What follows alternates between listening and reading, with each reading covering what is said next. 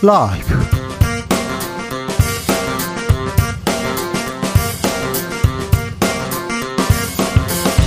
2023년 2월 22일 수요일입니다. 안녕하십니까. 주진우입니다.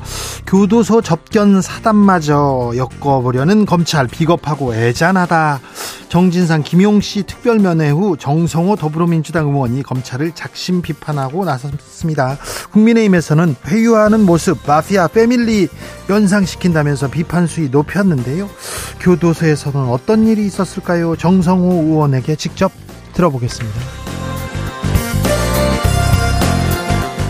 국민의힘 전당대회 김기현 후보의 울산 KTX역 땅 투기 의혹 막판변수로 등장했습니다. 계속해서 커집니다. 상대 후보들이 공격 수위를 높이는 가운데 더불어민주당은 진상조사단을 설치해 대응하겠다고 나섰습니다. 아, 이번 땅투기 논란 전당대회 판세를 바꿀 수 있을까요? 이슈 티키타카에서 짚어보겠습니다. 일본이 다케시마의 날 행사를 올해도 개최했습니다. 도쿄와 오사카의 일대에서는 혐한 시위도 이어가고 있는데요. 일본의 끊임없는 독도 영유권 주장 이유는 뭘까요? 강제징용 배상 관련해서 양국의 협상 진전이 있다는데 상황은 어떤지 오사카 유지 교수에게 물어보겠습니다. 나비처럼 날아 벌처럼 쏜다. 여기는 주진우 라이브입니다.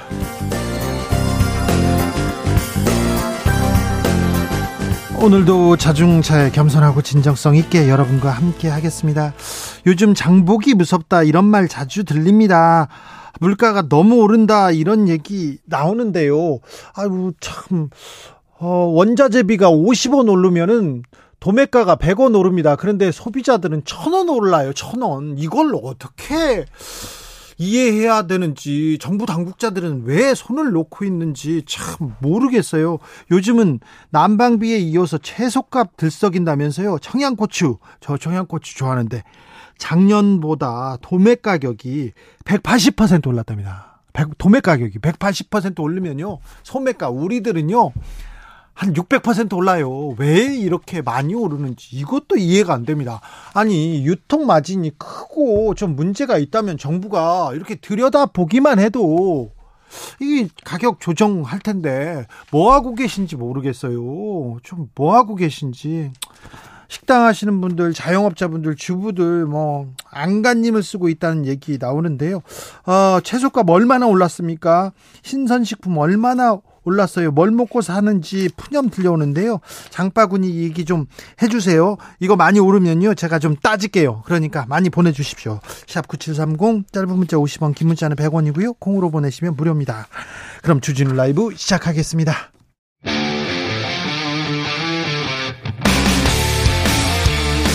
탐사보도 외길 인생 20년.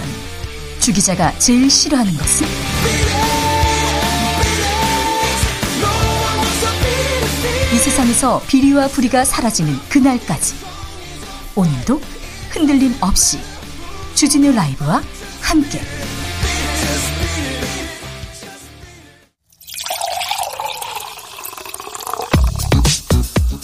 진짜 중요한 뉴스만 쭉 뽑아냈습니다. 주스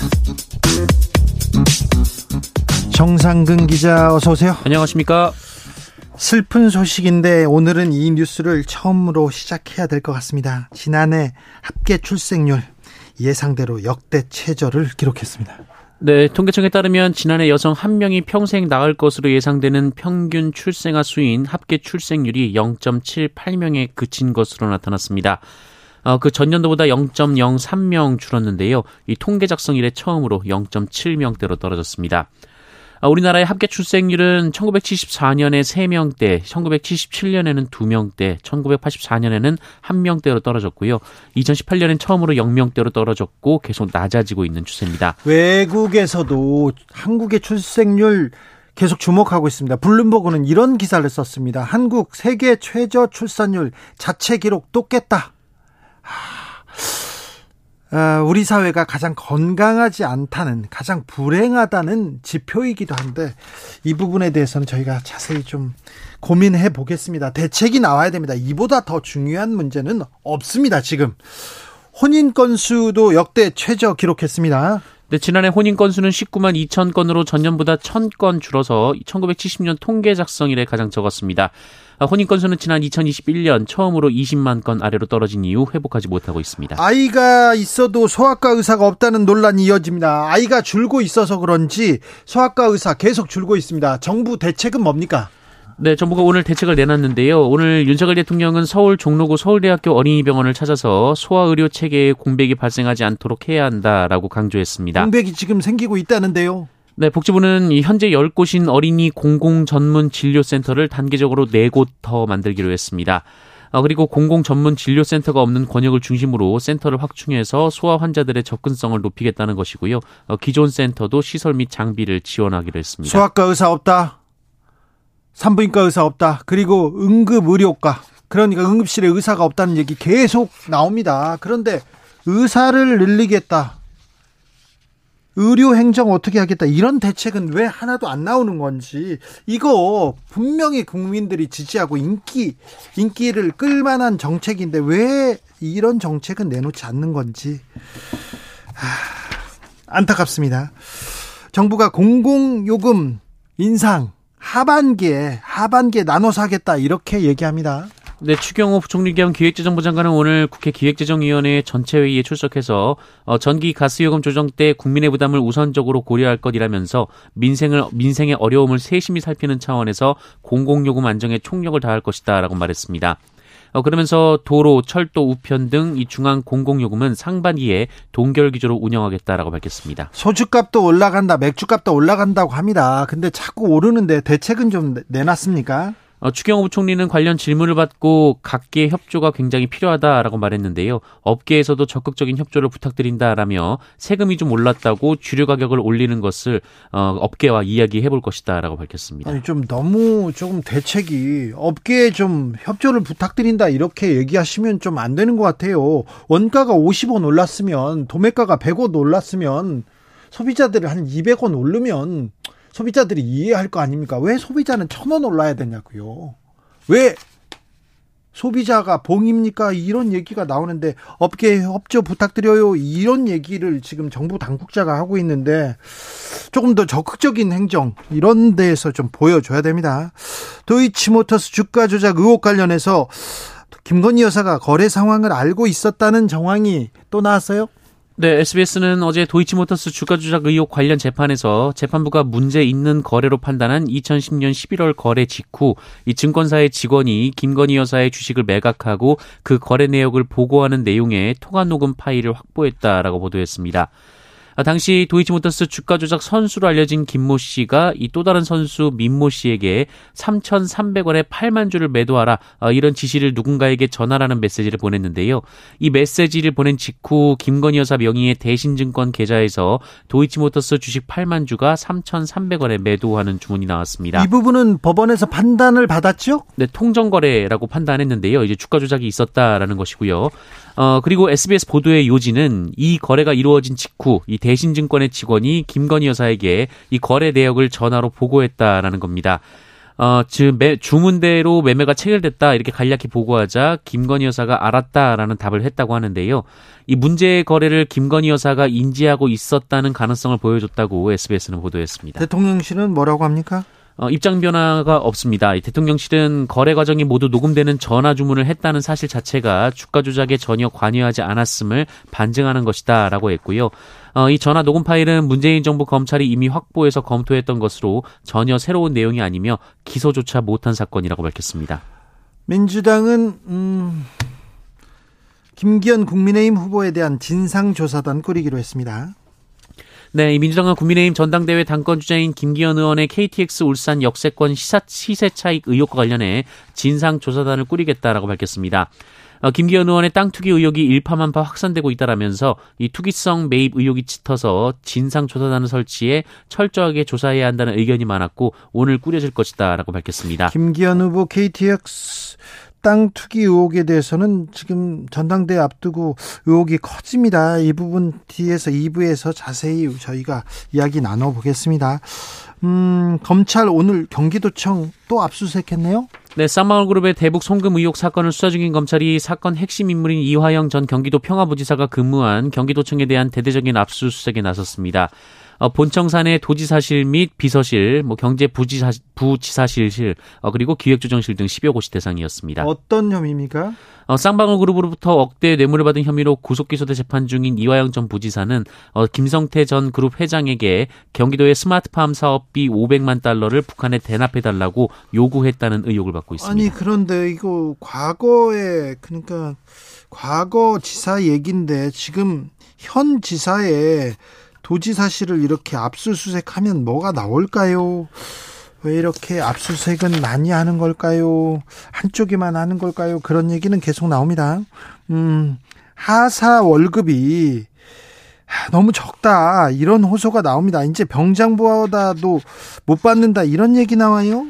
네, 병사 월급이 병장 기준으로 올해 100만 원까지 오른 가운데 이 초급 간부인 한 하사가 170만 원에 미치지 못하는 돈을 받고 있다며 월급 명세서를 공개하고 너무 살기 힘들다라고 호소했습니다.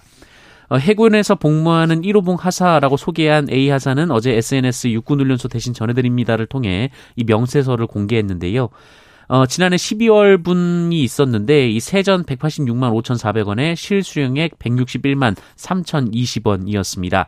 어, 그리고 임금 인상이 이루어졌다는 올해 2월 수령액은 어, 세전 195만 800원에 어, 실수령액 169만 5,970원으로 지난해 12월분에 비해서 8만 2천 원 정도 오른 것으로 나타났습니다. 어, 예의하서는 몇 년 뒤면 병장이 본인보다 더 많이 받게 될 것이다라면서 진짜 너무 살기 힘들다라고 했고요. 이 초급 간부들은 언제쯤 현실적인 월급이 될 수 있을지 모르겠다라고 하소연했습니다. 이거 참 나라를 지키는 군인인데 하사님 월급이 너무 적은데요.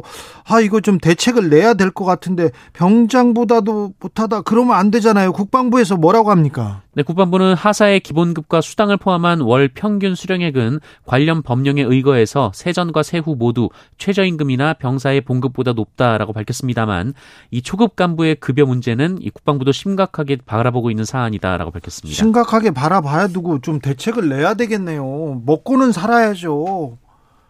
아, 이렇게 나라를 위해서 헌신하시는 분들 이렇게 대우하면 누가 이렇게 나라 지키겠다고 하겠습니까? 직업 군인 되겠다고 하겠습니까? 공무원 하겠다고 누가 하겠어요? 이거 좀 잘못된 것 같습니다. 쓸 땐 써야 되는데 지금 돈을 잘못 쓰고 있다 이런 생각도 좀 하고 하게 됩니다. 대통령 임명장 이거 붓글씨로 쓰거든요. 붓글씨를 쓰는 사람이 있습니다. 필경사라고 하는데 퇴직했대요. 근데 대통령실에서 그 필경사를 못 구해가지고 긴급 구인에 나섰습니다. 네, 대통령 명의의 임명장을 매년 4천 장가량 붓글씨로 써온 인사혁신처 소속의 필경사 김희중 사무관이 최근 퇴직한 것으로 알려졌습니다. 어, 개인 사유로 인한 퇴직이라고 하는데요. 어, 지난 2008년부터 15년간 필경사로 근무하며 매년 3,500장에서 4천여 장의 임명장을 붓과 먹물로 썼습니다. 어, 정부는 대통령을 제외한 5급 이상의 국가직 공무원에게는 붓글씨 임명장을 수여하고요. 어, 임명장에는 대통령의 이름과 국세가 찍혀 있습니다. 네. 어, 공무원의 자긍심 그리고 사기 진작을 위해서 임명권자의 정성을 담는다라는 취지인데요. 필경사라는 일이 보직이 있었네요. 네, 1962년 처음 생긴 보직이고요. 그 1대 필, 필경사가 1995년까지, 2대 필경사가 2008년까지 근무했고요. 어, 김희중 사무관이 3대 필경사입니다. 어, 하지만 2009년부터 이 3급에서 5급 공무원 임명장도 대통령의 명의로 바뀌면서 어, 연 7천 장으로 임명장이 늘어났고요. 어, 이에 따라 김동훈 주무관이 제4호 필경사로 추가 채용된 바 있습니다.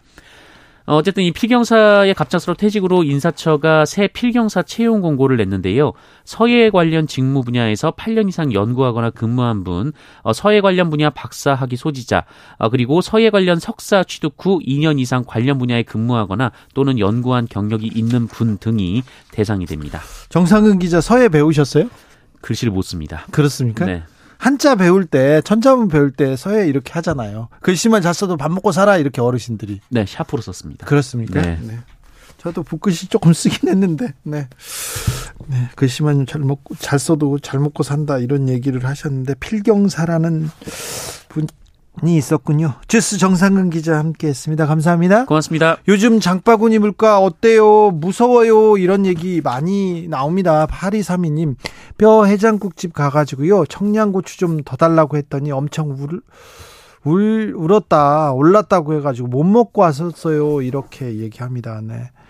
청양고추 달라고 했다고 이렇게 너무 올랐어요. 막 그 우울 지경이라는데 이건 좀 너무 많이 올랐는데 이건 어떻게 해야 되는 건지 좀 대책을 내셔야 될 것 같아요. 4651님 어제 양산 남부시장에 청도 미나리 묶음 신생아 팔뚝만큼 이게 작은데 6천 원 하더라고요. 파는 상인도 미안합니다. 이게 현실인가 싶어요. 사는 판에 상인도 이렇게 미안하다고 하는데 아, 그렇습니다. 산내 몽실이님께서 진짜 장복이 겁납니다. 며칠 전 장 봤는데 별거 산 거 없어요. 50만 원이 훌쩍 넘더라고요. 네. 50만 원인데 살 게 없었겠어요. 설마. 그런데 아, 네, 알겠습니다. 아, 홍영민님께서 이틀이 멀다고 마트 다녔는데요. 요즘은 목록 이렇게 구입해가지고요. 그 적어서 일주일에 한 번 가고 있습니다. 냉장고도 다 파먹어 가는데 큰일입니다. 얘기합니다. 홍승표님 한우도 도매가 하락인데 소매가는 비싸잖아요. 우리나라 유통구조 확실히 개혁, 개혁해야 됩니다. 이럴 때 유통구조 이렇게 좀 어, 개혁하는 그 정부가 조금 건전화하는 유통 마진 줄이는 이런 노력을 하면요. 국민들한테 사랑받습니다. 이럴 때 점수 딸 수도 있습니다. 뭐 하고 계세요? 5457님 두부값 비싸가지고 어제 집에서 남편이랑 두부 만들었어요. 콩나물은 물 주면서 키우고 있답니다. 콩나물 키우시고 두부도 만들고 아, 네. 남편이랑 어, 또 이런 분들이 계시네요. 주진우 라이브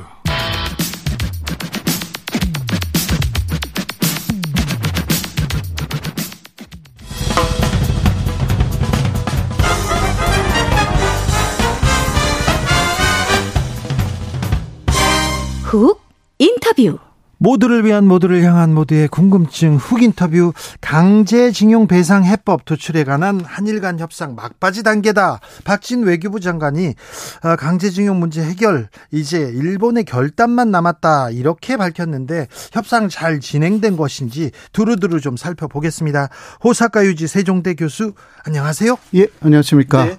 교수님 뭐 송사의 말로 뭐 소송에서 이겼다는 소리를 들었습니다. 어떤 소송이었습니까? 아, 아직은 1심이고요. 예. 예. 그쪽에서는 그 한소를 한 것 같은데 네. 그거는 그 상대가 미디어워치 극우 성향 매치, 매치 예, 미디어워치하고 네. 어, 김병혼이라는 거기 네. 칼럼니스트이고요. 네. 어, 그리고 뭐 미디어워치나 김병혼 씨는 그 위안부 문제가 상당히 그 어, 뭐라 할까 마, 어, 세계적으로는 손노예라고 하지 않습니까? 네, 성노예라고 예, 하죠. 그러나 아, 손노동자 그런 식으로 예예 주장하고 어, 있는 분들이고 네. 어 그분들이 제가 쓴 그 신친일파라는 책을 굉장히 많이 왜곡해서 보도를 한 것입니다. 신 친일파 좋은 책이죠. 근데 예. 어떻게 왜곡했습니까? 어 예를 들면 제가 어떤 증거도 없이 네. 에, 위안부가 손노예라고 썼다라든가 네. 혹은 그 제가 어 그러한 위안부의 대상을 일본군이 이 한국 요소만을 상대로 했다라든가 네. 그거 아니죠. 아니죠. 뭐 일본 사람도 있고 굉장히 많이 썼지 않습니까? 사실 그, 왜곡했군요. 예, 예. 그런 것을 꽤 많이 썼습니다. 네. 거기에 대해서 그것은 사실 왜곡이다. 어, 그 그러니까 허위 사실 유포. 예. 어, 그리고 또, 모, 아, 거기는 모욕은 좀 없었지만 그런 것을 갖다가 좀 심각하다. 예. 어, 라고 느껴서 어, 제가, 어, 고소를 한 것이었습니다. 그런데 그 교수님 그 강의하고 있는 세종대에 와서 막 어, 데모도 아, 그렇죠. 하고 막 그랬습니까? 예, 예. 미디어워치랑 그 사람들이 와서? 예. 2020년 11월 2일부터요. 네. 한 달 반 정도 일주일에 한번 왔어. 와서. 와서, 어, 그 세종대 전문 앞에서, 네. 어, 제가 한국으로 떠나야 한다. 예. 라는 것을 중심으로 한일 관계를, 어, 그 이간질을 시켰다. 제가, 예. 어, 그렇게 더 많이 주장을 해서, 어, 제가 아주 그 한일 관계를 악화시킨 잠본인이다. 예. 이런 이야기를 해서. 그렇죠. 예, 예. 위안부 여성이라는 사람들이 어 일본이 끌고 간 강제로 끌고 간 성노예였다 이런 주, 얘기를 하셨는데 근거를 네, 예. 가지고 네네. 네. 그런데 친일파 그리고 일본에서도 주장하지 않는 역사 왜곡을 해가지고 교수님한테 계속 명예훼손을 했다가 그 사람들이 배상 판결을 받았다 이거죠? 예, 예. 네, 알겠습니다. 네. 예. 아직 1심이니까. 네. 미디워치 변희재 씨 관련된 그 단체였는데 변희재 씨와 다른 분들 그 관련된 미디어 워치와 다른 극우 단체 사람들이 교수님한테 어, 와가지고 괴롭히고 명예훼손했는데 배상 판결 났습니다. 네. 네. 아유 이거 뭐 진짜 새로운 친일파가 여기 있네요. 네. 네. 네. 자, 야, 강제징용 배상 관련해서 한일 양국 간에 조금 이렇게 회담이 있습니까? 진전이 있습니까? 진전이라는 것은 사실 그, 그 대의 변제로 결정하겠다라는 이야기죠. 네, 그러나 어 지금 그 피해자 그러니까 원고 쪽이죠. 네. 그 순수한 분들 이나 상당히 그 한국 정부하고 일본 정부가 아그 만들어낸 네. 그러한 해결책에 반발을 하고 있지 않습니까? 네. 그래서 그런 문제도 있고 또 일본 쪽의 호응이라는 것을 한국 쪽에서는 상당히 많이 요구를 하고 있기 때문에 네. 그 부분이 일본에서 어느 정도 수준에 나오느냐라는 것을 갖다가 지금 막바지 단계에 있다. 막바지 단계라고 박진 외교부 장관이 그랬는데 네. 자 강제징용 배상을 한국 관련된 무슨 단체에서 주자 이 얘기를 이걸 합의 결과라고 만들어 놓고 지금 네네. 일본 측의 대답을 듣고 기다리고 있다. 이게 예, 현 그러니까 상태입니까? 사실 그 한국 쪽에서는 그 사실 피해자를 그 상당히 소외하고 네. 그러한 그 해결책을 내놨지 않습니까? 네. 네. 그러나 이르당 그 어느 정도의 사과 예. 말씀 그리고 어 일본 기업의 참여 이런 것을 그 일본 쪽에서 오케이를 해주지 않으면 안 된다는 식으로 한국 쪽에서는 요구를 하고 있는 것 같아요. 그러니까 일본 쪽에 전치적 결단이 필요하다. 네. 그게 박진 장관의 에, 그, 발언의 요지인 것 같은데요. 일본 측의 사과 반성은요. 그리고 일본 전범 기업이 이 배상, 배상에 좀 참여하는 그런 것도 없습니까? 아, 그거는 없습니다. 없어요? 그러니까 일본 측의 사과 이게 문제가 없어요? 있는 거죠. 어, 그러니까 그 원고단 쪽에서도 그 부분은 받아들이기 어렵다. 네, 그러나 어 오늘인가 그 상케 신문이 보도한 부분은 네. 원고 그러니까 지금까지 순서한 열다섯 명 있지 않습니까? 예. 그분들 중에서도 일부 어그 한국 정부의 해결책에 동의해도 되는 거 아니냐 이러한 목소리가 나오기 시작했다. 그러한 보도를 상케 신문이 보도를 했거든요. 그렇죠. 그런데 거기에 문제가 좀 하나 있어요. 예? 그 뭐냐 그냥 그 어, 변호사를 빼고 예? 한국 정부가 그 직접 그 원고 어, 혹은 원고의 유족을 만나고 있다. 예? 이것은 그 어, 변호인 변호인 쪽에서는 상당히 에, 그 반발하고 있다고 합니다. 네. 함께 만나야 어, 그, 왜냐하면 보통 사람들은 법적인 이야기 잘 모르잖아요. 예? 사실. 예? 저도 그 아까 이야기했지만 재판을 해왔기 때문에 네. 보통 사람의 산식하고 너무 다른 부분들이 많거든요. 예? 사실 법적인 부분은 그렇죠. 예, 그러니까 그럴 때는 입회하는 변호사가 때 필요합니다. 그렇죠. 그 빼고 하면요. 그 나쁜 말로 말하면 얼마든지 속일 수가 있거든요. 예. 어, 네, 그런 식으로 해서 내부 분열이 일어나고 있다. 그 원고 중에서도 네. 이게 상계신문이 그러한 보도를 했거든요. 펑크 3 837님께서 강제징용 해법에 대한 일본의 결단만 남은 게 아니라 그에 앞서 피해자들의 의사 입장을 좀 헤아리는 절차가 좀 먼저 아닙니까? 왜 피해자는 쏙 빠져 있나요?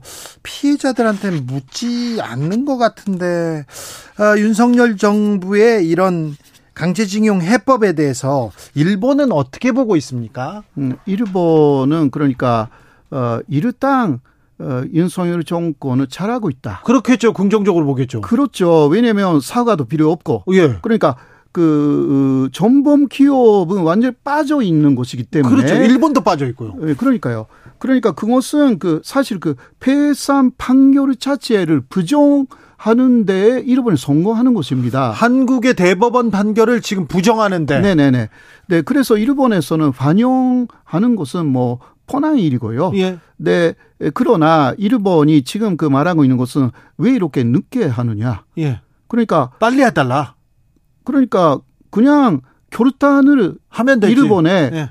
조크하는 것이 아니라 네. 그냥 한국 안에서 결혼해서 네. 돈을 그냥 줘버리면 되는 거 아니냐? 한 한국에서 다 처리해야지 왜 그걸 일본에게 더 물어... 요구하느냐? 네. 예, 그런 이야기까지 나와 있어요. 그래요? 예, 그러니까 왜 왜 빨리빨리 하지 않고 그 지금 속도 전에는 윤석열 정권이 실패했다는 식으로도 그 말하는 언론이 있거든요. 방향도 다 맞고 잘했는데 빨리 처리하지 왜 그걸 가지고 미적거리느냐? 예.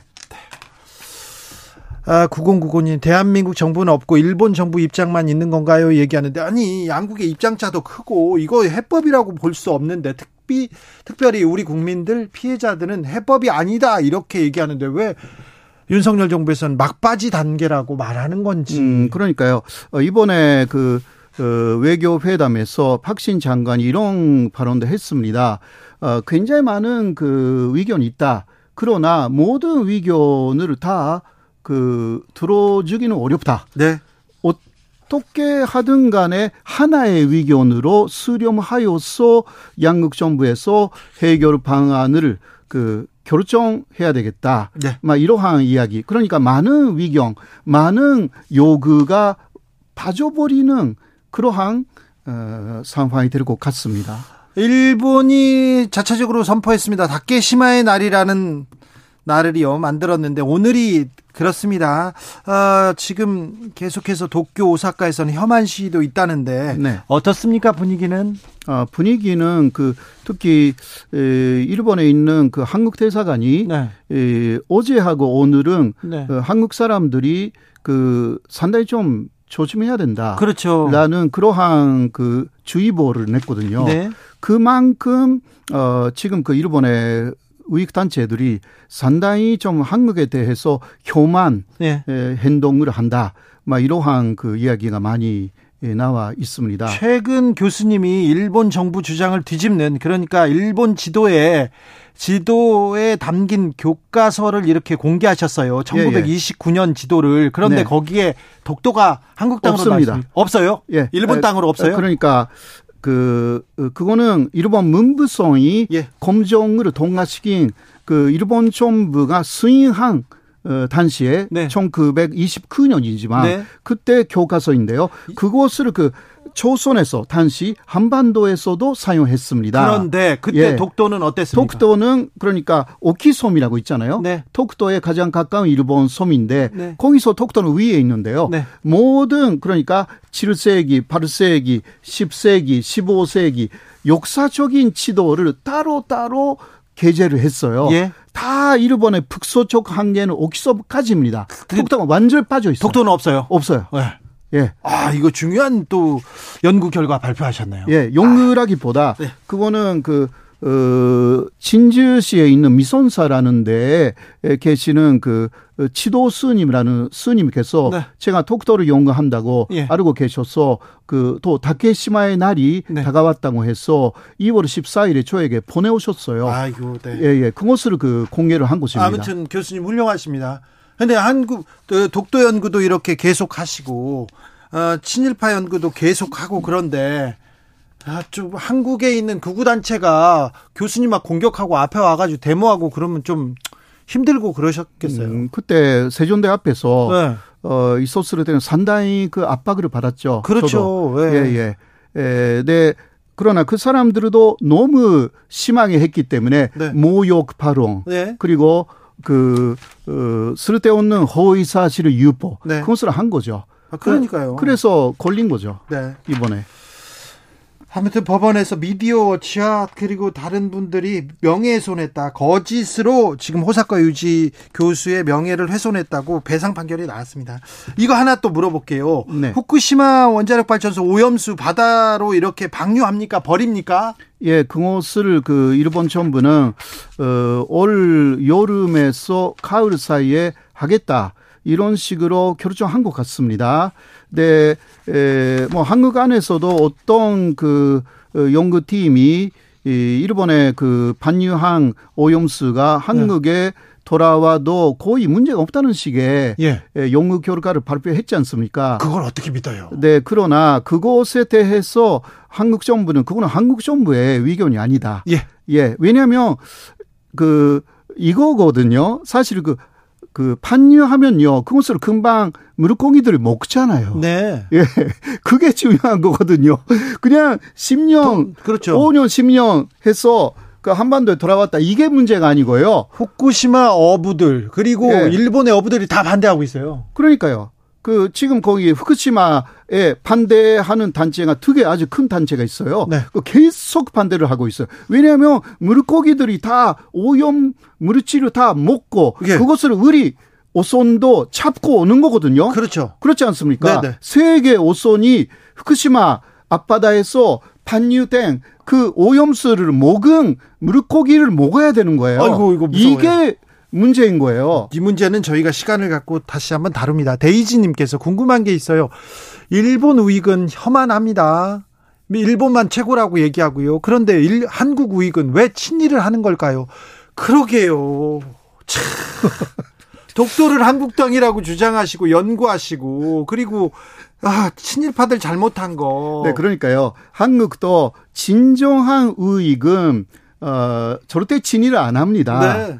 예, 진위를 하는 사람들은 의익이 아니에요. 그렇죠. 예, 네. 의파가 아닙니다. 보스가 네. 아닙니다. 네. 그런 사람들은 진일이에요, 그냥. 네.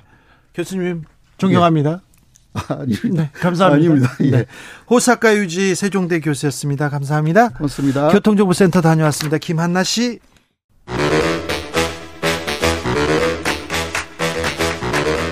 이것이 혁신이다. 여야를 내려놓고 관습을 떼버리고 혁신을 외쳐봅시다. 다시 만난 정치 공동 혁신구역.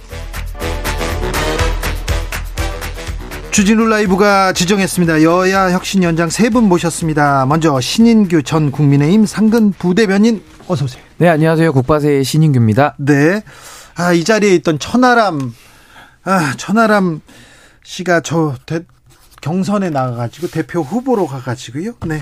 신인규 상근 부대변인이 오셨습니다. 장경태 더불어민주당 의원 오셨어요? 네, 안녕하세요. 장경태입니다. 용해인 기본소득당 의원 오셨습니다. 네, 반갑습니다. 용해인입니다. 이 문제 좀 물어볼게요.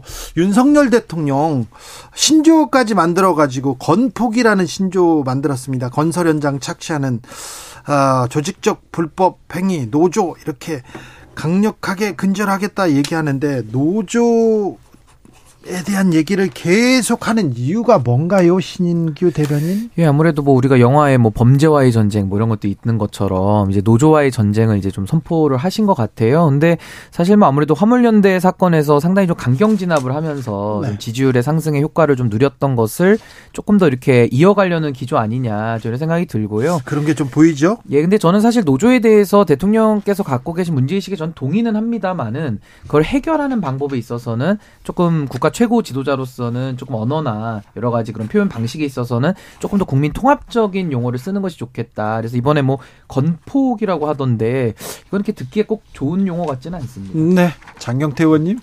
일단 야당에 대한 압박 또 언론에 대한 압박에 이어서 노조까지도 이제 압박과 탄압을 시작하는 게 아닌가라는 의혹이 있습니다. 어찌되었건 지금 은행까지도 사실 압박하고 있지 않습니까? 과점 체제가 강화되고 있다. 검사 출신 금감원장이 또다시 이렇게 은행까지 하는데요. 사회 전방위적으로 이렇게 공포 정치, 공포 분위기를 조성하면서 지금 건설 노조에 대해서 여러 가지 무리한 요구하고 있거든요. 사실 이미 뭐 회계 내역도 기재부가 직접 국조 국고보조금 통합관리 시스템을 통해서 투명하게 관리하고 있습니다. 그럼 기재부의 어떤 직무유기나 이런 귀책 사유를 조사하실 건지 좀 불명확하다. 뭐 폭력 노조라고 하는데 그런 부분도 명확하지 않은 상태에서 무분별하게 정부가 좀 앞서 나가는 거 아니냐 이런 좀 우려가 많습니다. 용해인 의원? 네, 이 건설 노동자들의 불법과 폭력이 그렇게 난무하는 상황이었으면 이 검찰총장 공, 검찰총장이던 시절에 도대체 뭘 하셨나라는 생각이 들고요. 신인규 전 부대변인 말씀하신 것처럼 네. 결국에는 이 화물연대 사건 사, 그 사안 때 지지율 지지층이 결집했던 그 기억 때문에 이러는 거다라는 생각이 듭니다. 이그 건설 건폭이라고 표현했더니 건설 현장의 갈취 이거는 이제 건설 현장의 관례로 이어져 왔던 건데요. 이 원래비가 그 이, 일방적으로 건설 노동자들이 요구해왔던 것이 아니라 이제 건설 일정을 맞춰야 하는 시공사들이 기사들의 작업을 독려하기 위해서 지급해왔던 관행이라고 합니다. 그러니까 시공사 입장에서는 바람이 많이 불거나 눈이 많이 와서 공사를 하루 못하면 굉장히 손해가 하루 밀릴 때마다 많이 나잖아요. 그래서 저는 사실 이 원래비 관행을 고쳐야 된다고는 생각해요. 이 노동자들의 어떤 안전을 담보로 이런 원래비가 오고 가고 어 그 노동자들의 목숨을 담보로 이 건설회사들이 돈을 벌어가고 있는 이 현실은 굉장히 문제지. 하지만 이것이 과연 어떤 노조들이 불법 을 저지르는 사람들이여선가 이거는 현실을 몰라도 너무 모르는 나이브한 소리를 하시는 거거나 네. 아니면 굉장히 악의적 프레임을 씌우고 있는 거다라는 생각이 듭니다. 노조가 국민의 지지를 받지 못합니다. 뭐 또 데모하냐, 뭐 또 이게 총 걸기하냐 이런 얘기하면서 좀 불편한 시선을 주는 것도 맞습니다만 그렇다고 해서 대통령이 연일 이렇게 노조 때리게 나서고 정부에서 이 노조 강경 진압 그리고 강경 대책 쏟아내는 게 이게 가장 중요한 일인가 이거 계속 생각해 보게 됩니다. 노란 봉투법이 어제 국회 상임위를 통과했는데 대통령 거부권 행사해야 된다 이렇게 얘기합니다. 국민의힘에서는 근데 뭐 대통령의 거부권을 통해서 저도 이제 국회에 또 제의를 한번 받아보는 건데요. 저는 이 노란봉투법에 대해서는 저는 뭐 이제 어떤 취지는 좀 알겠고 뭐 네. 뭐 취지 자체는 뭐 동의할 수는 있겠습니다만은 과연 이 방법밖에 없느냐에 대해서는 전 좀 다른 생각을 가지고 있거든요. 그런데 아, 노동자들이 가장 마지막에 어쩔 수 없이 몰려서 이렇게 파업에 나서잖아요. 파업에 나섰는데 법적으로 잘못된 거 있으면 책임져라. 거기까진 되는데, 오, 손해배상에 그래서 너무 많은 짐을 지우는 거 이건 조금 또 생각해 볼 어, 대목 아닙니까? 뭐 저는 이제 예를 들면 헌법에서도 노동 3권이라 그래서 단결권, 단체 행동권, 교섭권 다 보장하고 있지 않습니까? 네. 그러니까 노조의 권리라는 것이 헌법상에 보장된 기본권이 맞아요. 근데 맞는데 노조를 허락해준 이유가 사업자와의 무기대등이 안 되기 때문에 교섭력을 높여주기 위해서 사실은 노조를 헌법상 기본권을 인정하는 거 아니겠습니까? 예. 그렇다고 한다면은 노조도 사실상 본인들의 권한을 행사할 때 법과 원칙을 이제 지켜가면서 해야 되는데 노조 쪽에서도 항상 얘기하는 것이 아, 법과 원칙을 지켜서 교섭을 하려 그래도 사업자가 말을 안 듣는다. 네. 그러니까 항상 불법적으로 나가고 이게 악순환이 되는 거거든요. 예. 근데 그런 상황에 대해서 노란봉투법의 취지처럼 노동자들이 더 보호되면 좋겠는데 오히려 이것이 생각지도 못하도록 오히려 그런 그런 파업을 더 이렇게 장려하고 파업이 좀 더 빈번해질 수 있다. 그래서 저는 오히려 노사의 그런 무기대등 속에서 정부의 개입을 좀 더 강화한다라든지 그런 방법들을 통해 가지고 노동자들의 권익을 더 보호하는 것이 좋겠다. 저는 그렇게 생각합니다. 장혁태 의원 일단 노란봉투법 에 대한 찬반 논란은 없을 거라고 봅니다. 뭐 국민의힘도 이 하도급 노동자에 대한 원청의 책임을 강화하자 또 이 손해배상에 대해서 징벌적 손해배상을 하는 것은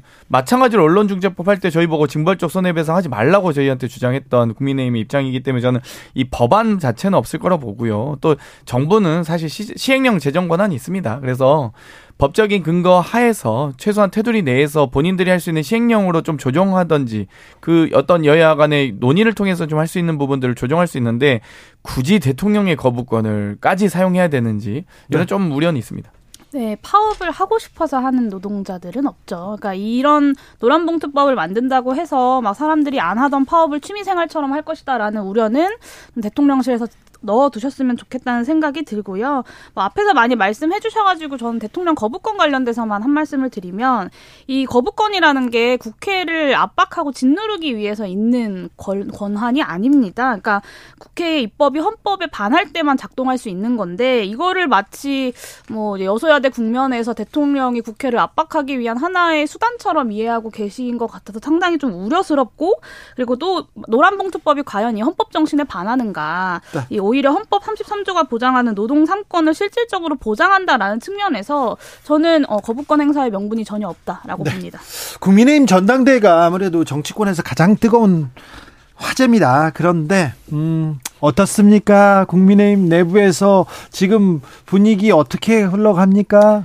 뭐 처음에는 김기현 대세론에서 뭐 어대현이라는 말도 유행하고 네. 했었는데요. 네. 1차에 끝내겠다. 이게 아마 김기현 후보 측의 전략이었을 겁니다.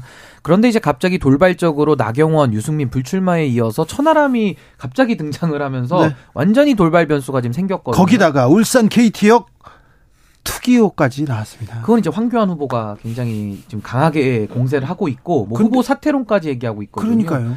그래서 이게 굉장히 이제 변수가 돼서요. 제가 이렇게 알아본 바로는 물밑에서도 네. 좀 연세 많으신 우리 전통 당원들 입장에서도 야 이거 김기현으로 한번 밀어주려고 대통령 한번 뜻 맞춰주려 했는데 이건 좀 아니지 않냐 이러면서 지금 황교안 후보가 오히려 좀 지지율이 좀 올라간다라는 이제 이런 얘기가 많이 나오고 있어서 예. 제가 봤을 때는 1차에서 김기현 후보가 이기는 건 거의 불가능하다. 그래서 저는 이제 결선까지 봐야 된다는 입장이고 뭐 오늘자에 나온 그런 여론조사도 보니까 이제 천하람 후보 굉장히 지금 급부상하고 있더라고요. 네, 수치는 안 됩니다. 예, 수치는 예, 예. 그래서 뭐 급부상하고 있어서 저는 뭐 이제 앞으로 더 이제 국민의힘 전당대회 가 더 뜨거운 열기 속으로 들어가고 있다. 저는 이렇게 봅니다. 어떻게 보십니까, 장경태 의원? 뭐 저는 여러 차례 김기현 후보 지지 선언을 한 바 있고요. 네. 김기현 후보께서 당 대표를 되시는 것이 어, 이 비상식적인 정당으로 보이기 매우 적합하기 때문에 저도 그 계속 말씀드리고 있고요.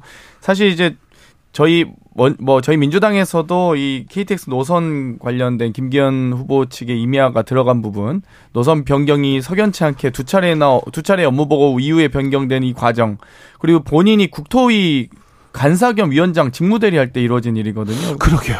그거는 사실 저도 전반기에 국토위원을 했습니다만 사실 이 당시에 뭐 지금은 뭐 워낙 투명화돼 있긴 했지만 이 당시에 그래도 뭐 개입을 했는지 안 했는지 모르지만 본인이 굳이 이 임야를 갑자기 KTX 노선 예정지도 아니었는데 샀다가 예정지가 되었다라고 하면 사실 저는 이거 이 기피 사유라고 보거든요. 오히려 예. 이 노선 획정 충돌 얘기 계속 나옵니다. 당시에 오히려 위원장 또는 간사를 전 사퇴했어야 되지 않나? 최소한 국토 상임위를 원래 떠나는 것도 맞죠. 그렇기 때문에 제가 전반기 국토위에서도 박, 박덕흠 의원이 국토위에 있는 것 부적절하다 해서 기피했던 사유기도 했습니다. 근데 이걸 지금 김기현 후보가 국토위 간사 위원장 심지어 직무대리까지 하면서 했, 이, 이 여러 가지 연관관계가 의혹으로 남아있기 때문에 또 이후에 울산 시장이 되었기 때문에 저는 이 부분은 충분히 석연치 않다라고 보고요. 부디 김기현 후보께서 선전하셔서 국민의힘의 당대표가 꼭 되시길 바랍니다. 용혜인 의원 어떻게 보세요? 네, 김기현 후보가 이제 큰 소리를 치고 있죠. 오히려 정치 생명을 걸겠다라고 하고 계신데 이 의혹이 사실로 밝혀지면 뭐 그냥 정치 생명이 끝나는 겁니다. 어차피 끝나는 게임에 정치 생명을 왜 못 걸겠냐라는 생각이 지켜보면서 좀 들었고요. 이거를 정치 생명을 거내 만회하면서도 막상 그 땅의 판매가가 얼마인지 TV 토론 국민들이 지켜보는 TV 토론에서 밝히지 못하고 있는 모습을 보면서 저는 국민들이 마음속에 어떤 확신을 갖게 되었을 거라고 생각합니다. 그래서 민주당의 내로남불을 그렇게 비판했던 국민의힘이 지금은 그 김기현 후보가 지금은 본인이 이 겨묻은 개인지 아니면 뭐 묻은 개인지를 한번 좀 자성해 보셔야 되는 시기가 아닌가라는 생각이 듭니다. 네. 박덕흠 의원은 지금 어느 부서에 있나요? 상임위에 어디에 계신가 했는데 정보위원장 계시네요. 최근에 네. 아마 선출이 된 걸로 알고 있습니다. 네. 지금 근데 이해 충돌로 굉장히 큰 아, 무리를 일으켰다 이렇게 볼 수 있는데 지금 상임위원장 하고 계십니다. 아무튼 어, 더불어민주당에서는 김기현 후보 땅 투기 의혹에 대해서 어, 진상조사단 꾸리기로 했고 이렇게 흘러갑니다. 안철수 후보와 천하람 후보는 연대를 하거나 그럴 가능성은 별로 없, 없습니까? 이게 아무래도 결선 투표가 있기 때문에 그러게요. 연대의 필요성 자체가 없고요. 예. 그리고 이제 그 안철수 후보에게 그 천하람 후보가 한번 뭐 이태원 그 상권을 위해서 네. 어떤 행사를 하자고 같이 제안을 했는데 단호하게 또 거절을 하셨어요. 네. 음, 그래서 두 분이 그렇게 연대할 가능성은 현실적으로도 없다. 아니 연대를 안 해도 결선 투표가 있기 때문에 자동 연대입니다. 그러니까요. 네. 이거 어, 국민의힘하고 뭐 윤핵관이라는 분들이 만들어놓은 제도가 어, 소수 약자들한테 좀좀 보탬이 돼요. 굉장히 민주적으로 만들어놨습니다. 그렇습니까? 예. 민주적입니까? 결선 투표제라는 거는 우리가 보통 뭐 대통령제도 결선 투표제 하자는 얘기가 나오고 너무 이제 미화하셔서 네. 사실 결선 투표제 사실 유승민 방지 룰이었죠. 그렇죠. 근데 이제 그 룰이 김기현 방지 룰이 되어가고 있어서 네. 원래 김기현 당선 룰로 만들었었는데 그래서 결선 투표제가 어찌되건 자연스럽게 단일화 되겠지만 저는 이제 오히려 이 천하람 후보도 좀 조급해하지 말고 오히려 안철수 후보와 연대 이런 얘기 꺼내는 것 자체가 지금 레이스 잘하고 계시거든요. 그러면 본인의 색깔과 이 좀 더 참신한 이 부분들을 더 어필하셔서 당원들께 어, 오히려 다양한 구도를 만드는 게 오히려 결선 투표에 훨씬 더 도움이 된다고 봅니다. 민주당은 음, 이재명 대표 체포 동의안에 모든 그 관심이 집중되는 것 같습니다. 오늘은 어, 국가 권력으로 장난하면 깡패지 이런 그 윤 대통령에 대한 단호한 비판도 있었는데요. 민주당 내부 분위기는 어떻습니까? 뭐 단호하게 부결이고요. 사실 이제 이 이 체포 동의안이 수사 동의안이 아닙니다. 구속 동의안이기 때문에 저희는 열심히 수, 뭐 수사 적극적으로 받고 있고요. 어, 아. 구속에 대한 사유도 없습니다. 예를 들면 도제 우려가 있는 것도 아니고요. 증거 인멸을 하자고 해도 뭐 성남시청, 경기도청, 뭐 국회 본청, 또 중앙 당사 이 자택과 계좌까지 모두 다 수색 300번 이상 압수수색 당한 상태에서 이 증거를 인멸할 가능성이 없기 때문에 저희는 어찌되었건 당연히 단호하게 맞서야 된다라고 생각하고 있고요. 또그 그 영장에도 이그 법적인 근거도 없습니다. 이 야당 정치적 영향력이 큰 야당 대표라서 구속해야 된다? 어디 법에 그런 근거와 논리가 있습니까? 그렇기 때문에 저는 오히려 이 답정 수사기 때문에 이, 이 답정 기소하셔서 검찰이 자신 있으면 재판에서 범죄 혐의를 입증하셨으면 좋겠습니다. 신인규 대변인 저는 영장이라는 걸 청구하는 건 검찰인데요. 저는 검찰 수사에 대해서 불신하는 거는 뭐 백보 양보를 할 수 있습니다. 그런데 영장을 발부하는 주체는 또 법원이거든요. 그렇다면 민주당에서는 법원의 결정까지도 그럼 신뢰할 수 없겠다라는 그런 취지인지가 일단 하나 의문이고 네. 사실은 지금 뭐 영장이 굉장히 엉성하게 써 있다. 야당 탄압용이다 이런 식으로 얘기하거든요. 그렇다면 너무 좋지 않습니까? 판사가 그 엉성한 영장을 보고 영장을 내주겠습니까? 그러니까 저는 오히려 정면 돌파하는 것이 더 민주당에 유리하다라고 보고요. 본인이 또 이재명 대표께서 대해서도 불체포특권 포기한다고 약속을 하시지 않았습니까? 그리고 또 과거에도 의원님들 중에서도 불체포특권 안 쓰고 가서 영장 실시자 받은 분들도 많거든요. 그래서 저는 이런 것들을 전례에 비추어서 저는 정면 돌파를 하시고 오히려 민주당이 좀 더 이렇게 더 이재명 그런 리스크에서 벗어날 수 있는 그런 계기를 만드는 것이 좋겠다. 저렇게 생각합니다. 용혜인 의원님? 네, 현 상황에서는 이제 가결의 가능성이 높 다고 보이지는 않아요. 이제 언론에서는 이제 몇몇 좀 갈등적 상황들에 주목을 해서 사실 뭐 가결될 가능성 거의 없다고 네. 봅니다. 좀 보도를 좀 하긴 했지만 네. 어, 실제로 비명계라고 이제 분류되는 의원님들도 이 수사 자체가 굉장히 좀 무리하고 뭐 정치 탄압의 측면이 있다라는 걸 부정하시는 분들은 많이 없는 것 같고 이것을 네. 부결을 당론으로 채택할 거냐 아니냐 정도의 이견이 좀 많이 있었던 것 같습니다. 그래서 뭐 그 민주당 스스로 이제 당에 미칠 유불리에 대한 판단이야 뭐 다르겠지만 좀 제가 봤을 때는 검찰이 뭐 새로운 증거나 사실관계를 제시하지 못하고 있는 상황이 본회의에서 다음 주 월요일에 표결을 할 때 아무래도 의원들에게 중요하게 영향을 미치지 않을까라는 생각이 듭니다. 아, 가결이 됐을 경우 미치게 될 영향, 후폭풍이 또 누구한테 유리한가 이걸 따지거든요. 정치인들은 이 사안이 나한테 유리한가를 따지는데 아, 가결됐을 경우 음, 반명계, 비명계 의원들부터 먼저 엄청난 음, 비판을 받게 될 겁니다. 그래서 아, 이탈할 가능성 별로 없는데 장경태 의원 아, 지난번에 한동훈 법무부 장관이 그 노웅래 의원 관련해서 이렇게 국회에 나와가지고 막 설명을 했지 않습니까? 설명을 하자마자 아, 설명을 하자마자 기류가 반대로 돌았다 이런 얘기도 있었는데 이번에도 한동훈 법무부 장관이 옵니까? 일장 연설을 하시, 하셨더라고요. 저번에. 네. 그래서 과거의 체포동의안을 설명하는 법무부 장관의 발언을 살펴보니 대부분 담백하게 어떠 어떤 혐의에 의해서 저희가 수사가 필요합니다. 네. 이제 이런 정도 하는데 아, 돈이 부스럭 소리가 났고 뭐 정말 수사 지휘 혹은 수사 정보를 공유받지 보고받지 않는다라고 했던 법무부 장관이 본인이 뭐 수사 정보를 마치 다 아는 것처럼 얘기를 하셔서 너무나 당황스러웠고 또 거기에 대해서 많은 의원님들도 분개하시면서 오히려 더 강하게 부결 쪽으로 갔는데요. 네. 아마 뭐 일장 연설을 준비하고 있다고 그 노웅래 의원님 체포동의안 때보다 더 길다라는 뭐 이제 이런 언론 보도를 통해서 저도 보고 있습니다만 뭐 한동훈 그럼 장관이 민주당은 좀 thank you라고 얘기하겠네요. 뭐 한동훈 장관이 그렇게 국민의힘에 도움이 되거나 윤석열 대통령에게 도움이 되는 행동을 하고 있지는 않은 것 같습니다. 그래요? 그래서 그렇기 때문에 지금 뭐 대정부 질의 과정에서나 법사위 과정에서도 이 본인의 감정을 조절하지 못하는 듯한 모습을 많이 보여왔기 때문에 저는 아마도 이번에도 법무부 장관이 아닌 뭐 본인이 국회의원이 된 것 마냥 일장연설하지 않을까 이렇게 예상하고 있습니다. 용해인 의원 어떻게 한동훈 장관 보고 계세요?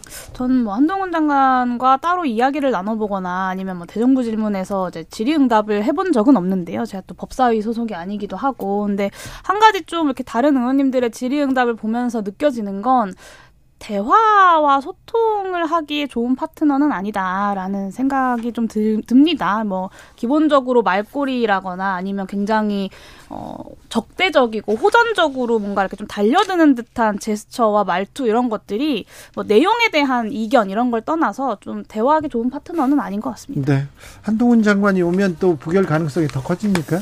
아무래도 이게 저는 사실 의료에 비유하자면 굉장히 어려운 외과 수술이라고 저는 보거든요. 네. 그래서 이 부분에 대해서는 한동훈 장관이 정치적 해석 논란 안 나도록 전 행동해야 된다 이렇게 봅니다. 신인규 장경태 용해인 세 분에게 네, 혁신에 대한 얘기 나눴습니다. 오늘은 좀 짧았는데요. 다음번에 혁신에 대한 아, 좀 대결을 한번 해봤으면 좋겠습니다. 감사합니다. 네, 감사합니다. 네, 감사합니다.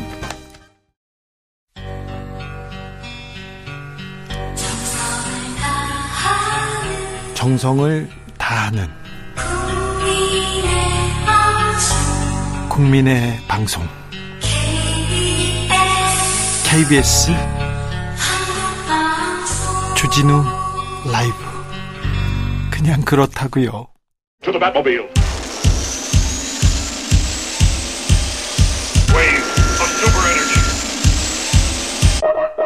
주기자의 1분 여성 한 명이 평생 낳을 것으로 예상되는 평균 출생아 수가 0.78명, OECD 국가 중에서 독보적인 꼴찌. OECD 아, 평균이 1.59명인데요. 절반에도 미치지 못한다는 뉴스 전해드렸습니다. 현재 합계 출생률이 1, 1명 미만인 나라는 한국뿐입니다. 저출생 고령화 대표 국가 일본의 출생률은 어떻게 될까요? 1.33명입니다. 우리보다 두 배 높습니다. 지난해 출생아 수 24만 9천 명. 아, 1970년대 저희 때만 해도 100만 명씩 태어났어요. 그러니까 4분의 1 로 줄어들었습니다. 아이 아, 아이 낳으면 돈 준다는 식의 저출생 대책 효과가 전혀 없습니다. 10년 동안 정부가 280조 원 쏟아부었는데 결과는 처참했습니다. 작년에 인구가 12만 명 정도 줄었거든요. 경남 통영시, 경남 통영이 통째로 사라졌다고 생각하면 조금 가늠이 갈 거예요. 영국 옥스퍼드대 인구 문제 연구소에서 지구상에서 가장 먼저 사라질 나라 한국 꼽았습니다. 아, 일론 머스크 테슬라 창업자가 인구 붕괴는 문명의 가장 큰 위협이다. 한국, 홍콩과 함께 가장 빠른 인구 붕괴 겪고 있다. 이렇게 얘기했습니다. 테슬라 공장 한국에 짓지 않는다는 발표 있었어요. 어찌 보면 당연한 결정입니다. 이유가 뭘까요? 아이를 낳지 않은 한 신혼부부에게 물어봤습니다. 제가 그랬더니 사랑하는 아이에게 사는 것을 권하고 싶지 않습니다. 이런 대답을 하더라고요. 무섭더라고요. 사는 게 만만치 않다고 너무 힘들다고 열심히 공부하고 성실하게 사는데 너무 어렵다고요. 그런데 그 사람들이 어떤 일을 봤는데 어떤 사람들은 너무 만만하게 산다는 거예요. 금수저 물고 태어난 사람들 사는 게 너무 쉬워 보여요. 세상이 너무 불공평해요. 불공정해요. 일과 육아 병행하기 어렵고 사교육도 부담됩니다. 인구가 줍니다. 생산력 줄고요. 소비가 감소하고 투자가 줄어듭니다. 출생률 저하, 인구 감소로 이어지고 내수 위축, 경기 침체로 이어집니다. 출생률 저하라는 악순환의 골이 계속 이어집니다. 당장 노동 문제 생기고요. 교육 문제, 연금 문제, 의료 문제, 당면한 숙제들이 늘어나만 늘어만 갑니다.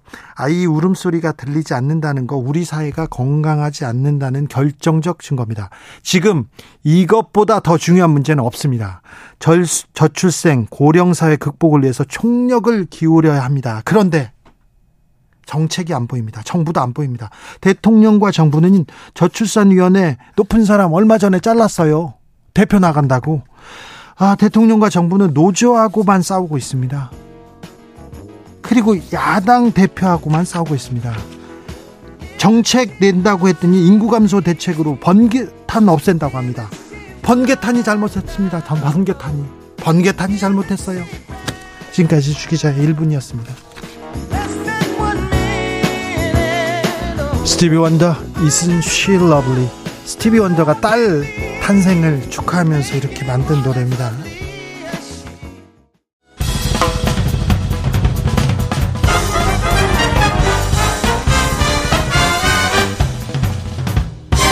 훅 인터뷰 훅 인터뷰 이어가겠습니다. 이재명 대표 체포 등의안 대통령 제가 거쳐서 국회로 넘어왔습니다.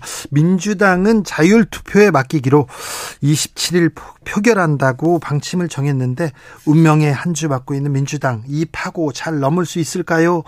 이재명 대표의 오랜 동지입니다. 더불어민주당 정성호 의원 만나겠습니다. 안녕하세요. 네, 안녕하세요. 네. 네. 먼저 이것부터 물어보겠습니다. 면회 가셨어요? 네, 그렇습니다. 네. 어, 네. 의원님이 면회 가는 것까지 크게 뉴스가 됩니다. 아, 저도 뭐 상상도 못했습니다. 네. 네. 예. 그렇게 중요한 사람이십니까? 아니 그 검찰 발표에 의하면은 네.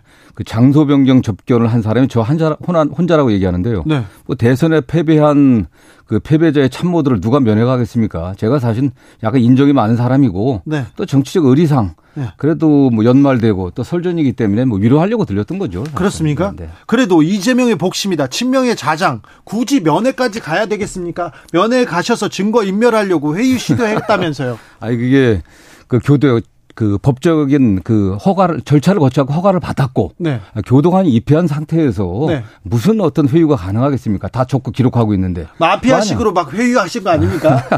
그 가능한 얘기 아니죠. 다 적고 있었는데 그다음에 이게 회유하려고 하면은 네. 예, 접견의 비밀이 완벽히 보장되는 변호인이 하면 되는 겁니다. 그게 그렇죠. 이제 그다음에 지금 뭐 이 장소 변경 접견 제도가 있은 이래 과거에는 2015년도 이제는 특별 면허라고 그랬는데요. 네. 이런 게 여기서 접견한 내용이 유출돼 갖고 네. 문제된 전례가 없습니다. 주기자 들어본 적 있습니까? 이거? 처음 봤어요. 말이 안 되는 얘기죠. 저도 장소 접견, 장소 변경 접견 해봤거든요. 네, 네. 그런데 그 내용이 나온 거는 어 이거 사과 가 사과 먹고 싶다는데 그런 얘기도 막 했거든요. 저. 예, 예, 네. 그런데 근데요. 네. 그 내용이 나온 거는 저도 처음 봤습니다. 네네. 처음 봤는데 마음 흔들리지 마라. 다른 알리바이 만들 어지 생각해보라 이런 얘기했다고 나왔어요. 네네. 아니 그 접견은 한 30분 정도 했습니다. 예? 20분 정도는 제가 변호사였기 때문에 네. 어떻게 법적 대응을 할 것인지 예. 예, 법정에서 어떻게 변론을 하고 준비할 것인지 그 얘기를 해준 겁니다. 네. 제가 공소장을 읽어보니까 결정적인 증거가 없어요. 직접 증거가 없습니다. 다 몸은 누구나 들었다. 그다음에 공소 사실이 일시 장소가 제대로 특정이 안 됐습니다. 그렇기 때문에 네가 무죄를 주장하니까 무죄를 받으려고 하면은 네. 현장 부재 증명 네. 그게 영어로 알리바이입니다. 네. 알리바이라는 말이 무슨 증거를 인멸 은폐하는 게 아니라 현장 부재 증명의 영어 표현이에요. 그래서 알리바이가 있으면 무죄, 알리바이가 없으면 유죄 아니겠습니까? 네. 그래서 네가 알리바이는 네가 만들어야지 누가 만드는 게 아니다. 변호사에 의지하지 말고 네. 기록을 더 철저히 봐라. 변호사보다도 피고인 피고인인 본인이 잘 아니까 예. 그 내용 얘기해 주고요. 그걸 어떻게 그냥 기록 읽는 법 이야기해 주고 법정에서도 그걸 잘 주장을 해라. 네. 아, 그렇게 되면 결정적 증거 없으니까 무죄 나오지 않겠냐 이런 얘기 해준 거죠. 네. 예. 네가 있었던 일을 네가 증명해야 된다. 네, 그 얘기입니다. 재판은 네가 치러야 된다. 그 얘기를 네, 그 얘기한 겁니다. 핵심은 네. 다 알리바이 아 그게 그 말이군요. 네, 그렇죠. 알리바이가 있어야 된다. 알리바이 네. 누가 만드는 게 아니다. 네가 만드는 거지. 그런 얘기 해준 거죠. 근데. 자, 근데 검찰에서 이런 보도를 이렇게 언론에다 흘렸어요. 네네. 그러면 의원님께서 네네. 사실 이런 얘기다 이렇게 해서 그러면 녹취록 접견록을 이렇게 그냥 공개하시는 게 어떻습니까? 아니, 제가 요구를 했죠. 요구했습니까? 아, 접견 그 기록을 네. 예, 그 형 집행법에 의해 갖고 네. 교도관이 입회해 갖고 뭐 녹음하거나 접근하게 돼 있거든요. 네. 근데 녹음을 안 하고 교도관이 기록만 한 겁니다. 예. 아, 기록한 내용들 전문 다 공개하게 되면은 어떤 취지에서 어떤 맥락에서 그 얘기를 했는지가 나올 거 아니겠습니까? 그렇죠. 의원님은 공개할 의사가 있습니까? 아니, 아니 저는 공개 요구를 했죠. 요구했습니까? 요구를 했더니 법무부에서 정보공개법상 네. 이게 공개할 수가 없다. 공개할 만한 사유가 아니다. 이렇게 답변하면서 공개하지 못한다고 나왔고 더더욱이나 이 접견 기록은 누가 갖다 봤는지 그것도 원래 기록하게 돼 있습니다. 예, 장부에 그렇죠. 문서 수발을 한 된 거를. 그렇죠. 그런데 그 내용도 기록 못하 없다는 거예요, 그건요 또. 잠깐만요. 정성호가 한 말인데 네. 네, 정성호가 한 말인데 내가 한 말을 보겠다니까 안 줍니까? 예, 안 된다는 겁니다. 다른 사람한테 줬는데? 예, 제가 보면 줬겠죠. 주지 않고서야 그게 어떻게 나오고 보도가 있습니까? 나왔잖아요. 그렇습니까? 네. 네. 어, 네. 이것도 좀 따져볼 법적으로 좀 따져. 그래서 지금 그 문제에 관련해서는 당에서 그래서 공수처에 예, 그 성명불상 이제 그 해당 검사들을 갖다가 저는 뭐 고소한 걸 알고 있습니다. 네. 그렇습니까? 네네. 아무튼 친명의 자장 정성호가 가서 뭐 흔들리지 마라 회유 협박하고 그러진 않았을 텐데. 아, 이게 말이 되는 얘기입니까 사실은 그 다음에 뭐 이재명이 제가 한 30분 중에 20분 정도는 그 변론 얘기하고 한 5분 정도 운동 열심히 하거나 하고 5분 정도 이제 세상 돌아간 얘기했습니다. 나오면서 저보다 젊은 친구들이고 하니까 말하면서 야 고생 고생 많다. 마음 흔들리지 말고 중심 잘 잡고 수영생활 잘해라. 건강을 잘해라. 야 김대중 대통령도 세 번이나 사형 선고 받았다. 그러나 살아나서 또 훌륭한 대통령이 됐다. 아, 이재명도 살아나면 훌륭한 대통령 되지 않겠냐? 대통령 되지 않겠냐? 이렇게 얘기하고 나온 겁니다.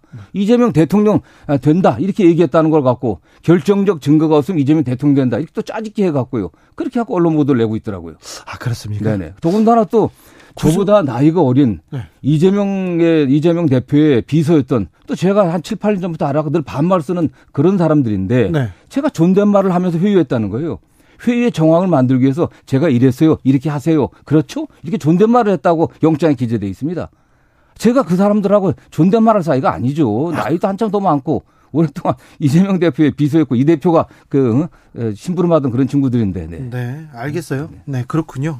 그래서 모든 내용을 공개하려고 했는데 법무부에서 안 준다. 네, 안 주죠. 아무튼 없겠죠, 이재명 대표 영장 구속영장에 정성호 네. 의원님 얘기가 이렇게 들어갔어요. 근데 저는 그렇습니다. 오죽하면은 국회의원이 공개된 접견을 한 그 내용을 갖고 증거인멸 우려가 있다고 얘기하겠습니까? 반대로 얘기하면 증거가 없는 거예요, 사실은요. 결정적 증거가 없고 직접적인 증거가 없고 물증이 없으니까 정승호가 앞으로 남아있는 증거를 인멸할 또는 그걸 그런 우려가 있다고 그 이거 주, 저 영장에 쓴 거 아니겠습니까? 그게. 자 법률가 정성호가 보기에 네. 이재명 구속영장은 어떻습니까? 저는 뭐 그야말로 국민들을 호도하기 위해서 상당 정도 감정적 표현을 섞어가고 쓴 그런 일종의 뭐, 뭐 창작 소설 같습니다 사실은. 창작 소설이 감정적 구속 영장을 친다고 하면은 범죄 구속 요건에 맞게 딱 쓰고 예. 왜 구속의 필요성이 있는지 핵심적인 것만 쓰면 될 거 아니겠습니까? 간단 명료하겠습니다. 증거는 이렇고 이런 예. 증거가 있었다. 그 내용은 이렇다. 그렇게 하면 돼야지 거기다 온갖 이상한 감정적 표현들 뭐 내로남불 뭐 아시타비 응? 뭐 시, 정농단 그런 감정적 표현들을 써갖고 영장에 잔뜩 기재해놨어요. 네. 그게 범죄 사실하고 무슨 관계가 있습니까, 도시는? 그야말로 가치 판단, 감정적 표현 아니겠습니까, 그게? 그게 사실은 어떻게 보면 증거가, 결정적 증거가 없다는 얘기고 그다 결정적 증거가 없으니까 오주가 없으면 정성호가 접견한 내용을 갖다 공개해갖고 이게 증거인멸 우려가 있다 이렇게 얘기하겠습니까 사실? 전 검찰이 측은합니다 사실. 측은해요? 네. 네, 측은하기까지 합니까? 아무튼 대통령 저가를 재가를 거쳐서 국회에 지금 이재명 대표 체포 동의안은 넘어왔습니다. 자 민주당에서 당론 없이 표결하겠다, 자유 표결하겠다 이렇게 했는데 네, 어찌 됩니까?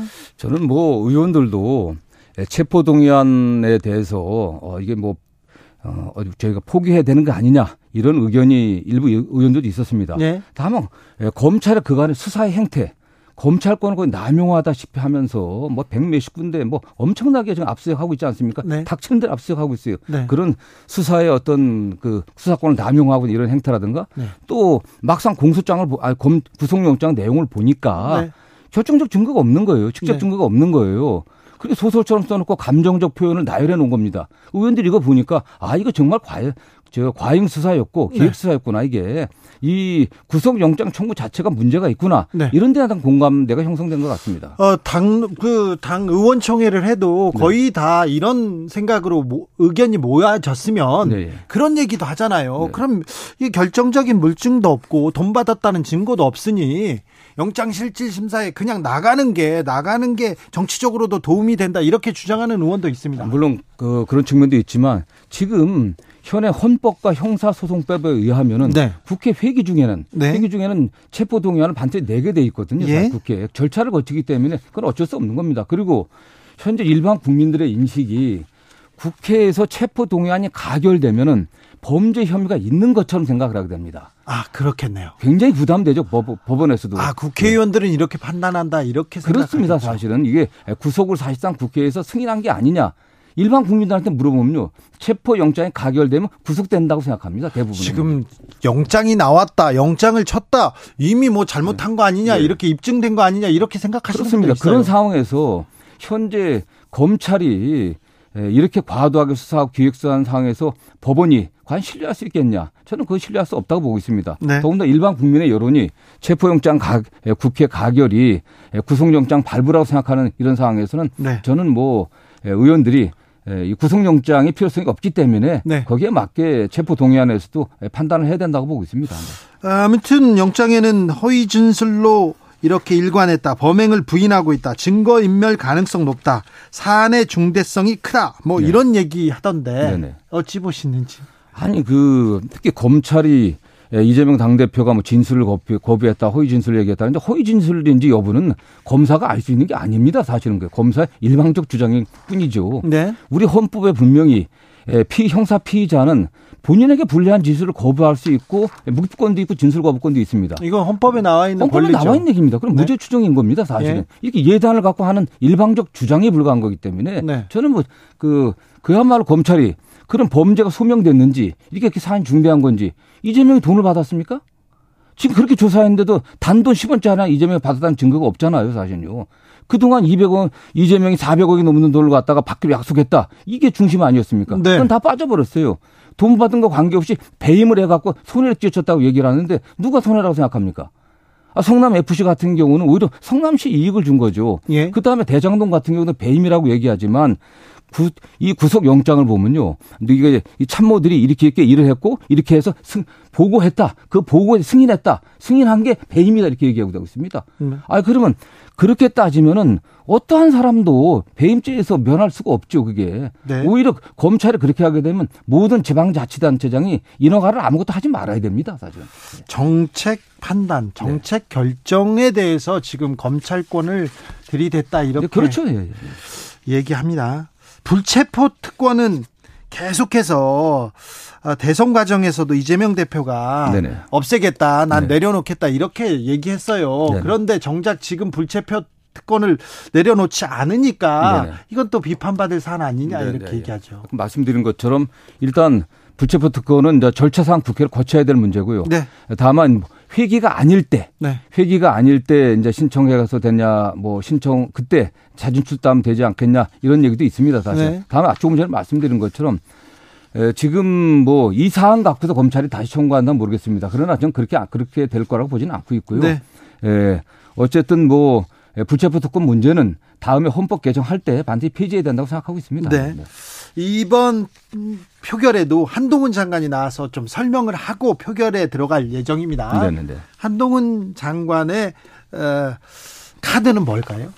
모르겠습니다. 뭐 한동훈 장관은 그 매우 정치적인 분이, 분이기 때문에 상당히 정치적인 발언을 할 거라고 좀 보고 있고요. 예. 어쨌든 뭐 구속의 당위성에 관련해 갖고 예. 필요성에 관련해 갖고 굉장히 감정적인 설득을 하려고 할 겁니다. 그러나 중요한 건 역시 이재명이 돈 받은 증거가 있냐.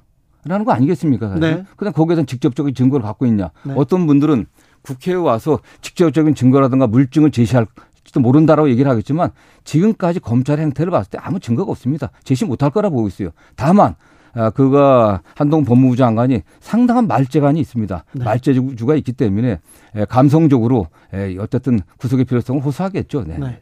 지난번 노웅래 의원 건 같은 경우는 역효과가 났다 이런 네네. 얘기도 있던데 음, 예, 예. 뭐 이번에도 한동훈 장관이 말씀을 많이 해주시면 뭐 민주당으로서는 네. 그러나 법무장관으로서는 적절한 태도는 아니죠. 국회에 와서 예. 예 구속의 필요성에 서 간략하게 보고하고 예. 최종적으로 법원에 가서 예, 법원에서 판단 최종적으로 심판에 판단해야 될 문제 아니겠습니까? 네. 기소가 네. 되면은 그렇게 얘기해야지. 그런데 네. 이재명 대표 건과 관련해서는 법무부 장관이 직접 많은 얘기를 했습니다. 많은 얘기를 했습니다. 그렇죠. 네. 그래서 어, 차기 대권 대결이다. 네. 창과 방패, 한동과 이재명 벌써부터 붙기 시작했다. 이런 네. 얘기도 해요. 이게 지금 저는 그렇습니다.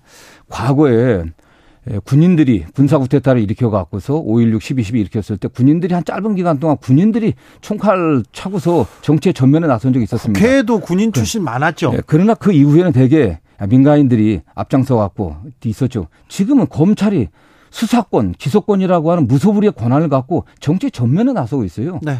중앙지검의 차, 4차장이라고 하는 자라든가 검사장이라든가 검찰총장이 더군다나 법무부 장관이 구체적 사건에 대해서 얘기하고 있지 않습니까? 네. 그게? 그게 말이 되는 겁니까 이게? 사실은 검사의 기본적인 책무를 위반하고 있는 겁니다. 검사나 법무부장은 그래서는 안 됩니다. 그게. 네. 네, 알겠습니다.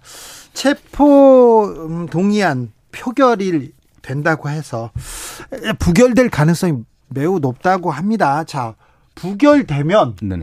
그 다음에는 어떻게 됩니까?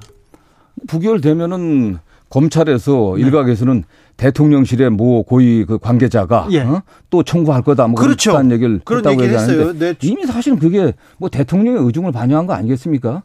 예, 대통령실에 고위공직자라는 게 그냥 자기 사견을 이야기할 수 있는 위치에 있나요? 예. 이미 이 사건조차가 이 사건이라고 하는 것이 어쨌든 대통령 의중을 반영해 갖고 하는 그런 기획 수사 또는 뭐 음? 어, 야당 그 파괴적인 수사가 아닌가라는 걸 전 반증했다고 보고 있고요.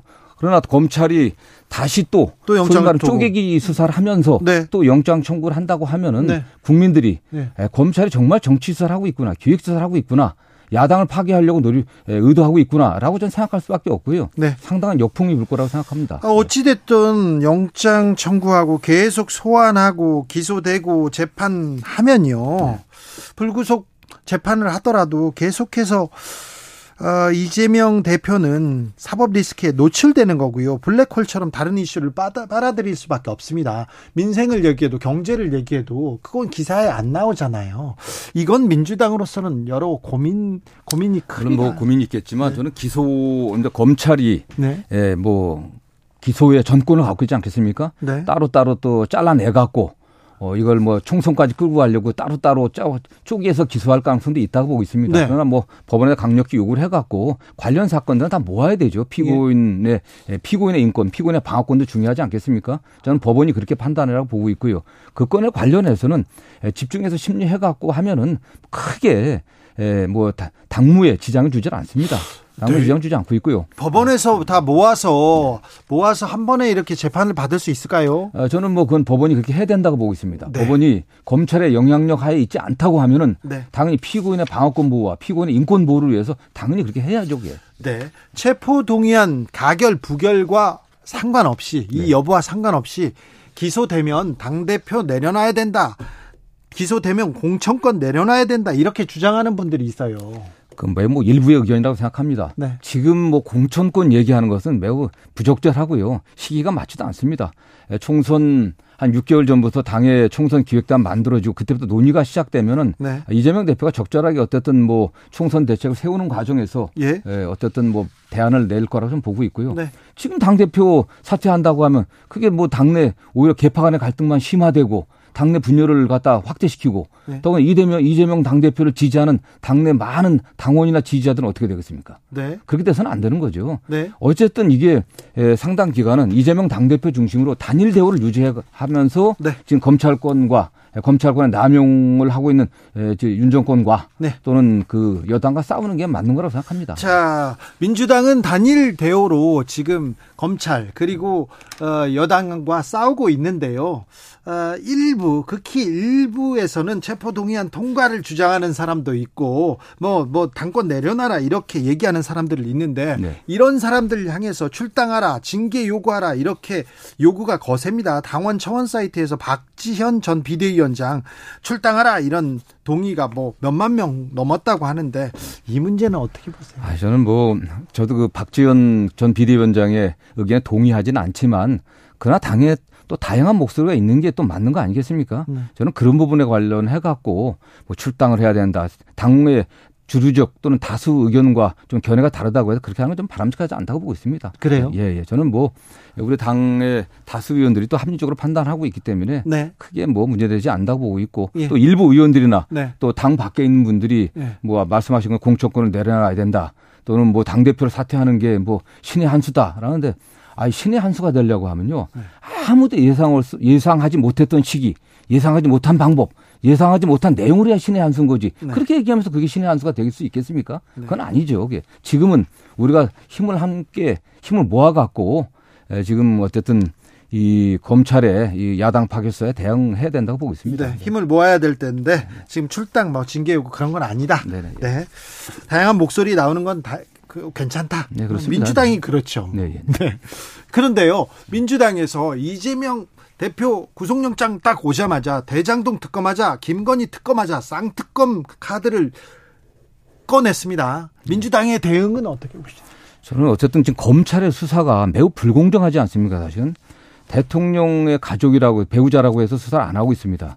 이 검찰의 불공정 수사, 네. 선택적 수사에 대해서 네. 국민들도 매우 문제가 있다고 대부분의 국민들이 생각하고 있습니다. 네. 상당수 국민들이 그렇기 때문에 그 특검이라고 하는 것이 정, 검찰이 정상적 수사를 못하는 상황에서 특검이 필요한데 네. 진실을 밝히기 위해서 수사가 필요 특검이 필요하겠죠. 네. 다만 그 실행하는 데 있어서는 여야 간에 굉장히 극한적 갈등이 좀 일어날 것이고 네. 결국은 또 대통령이 거부권 행사하게 되면 뭐 필요 없는 거 아니겠습니까, 네. 사실요. 그 거부권을 갖다 넘어서려고 하면 200석이 필요한데 네. 그건 어려운 상황이겠습니까? 저는 그런 면에서 좀 더 신중하게 접근해야 된다는 게 개인적인 생각입니다. 네. 알겠습니다. 또 법률가니까 이거 하나 물어볼게요. 검사 출신 이복현 금감원장이 어제 한마디 했습니다. 국회에서.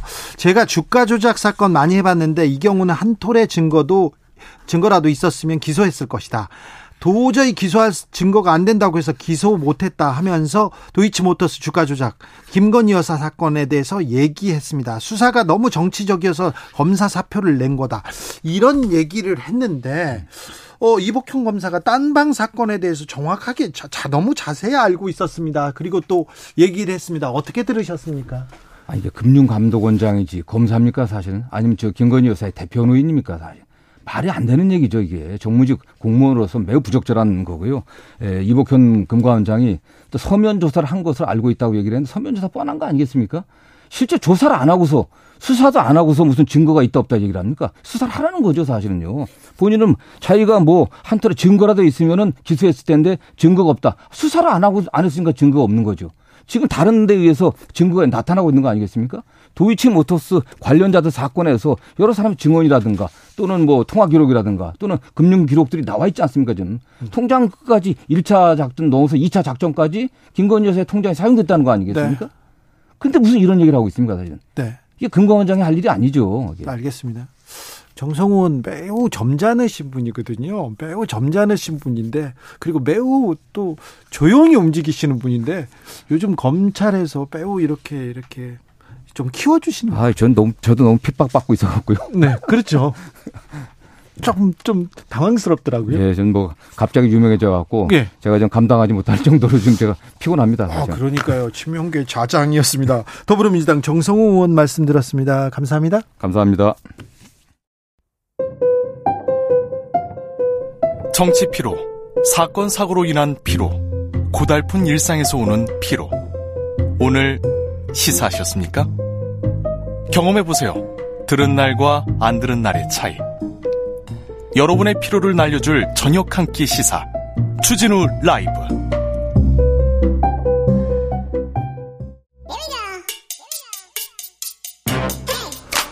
과학을 향한 진지한 고민, 과학과의 수다.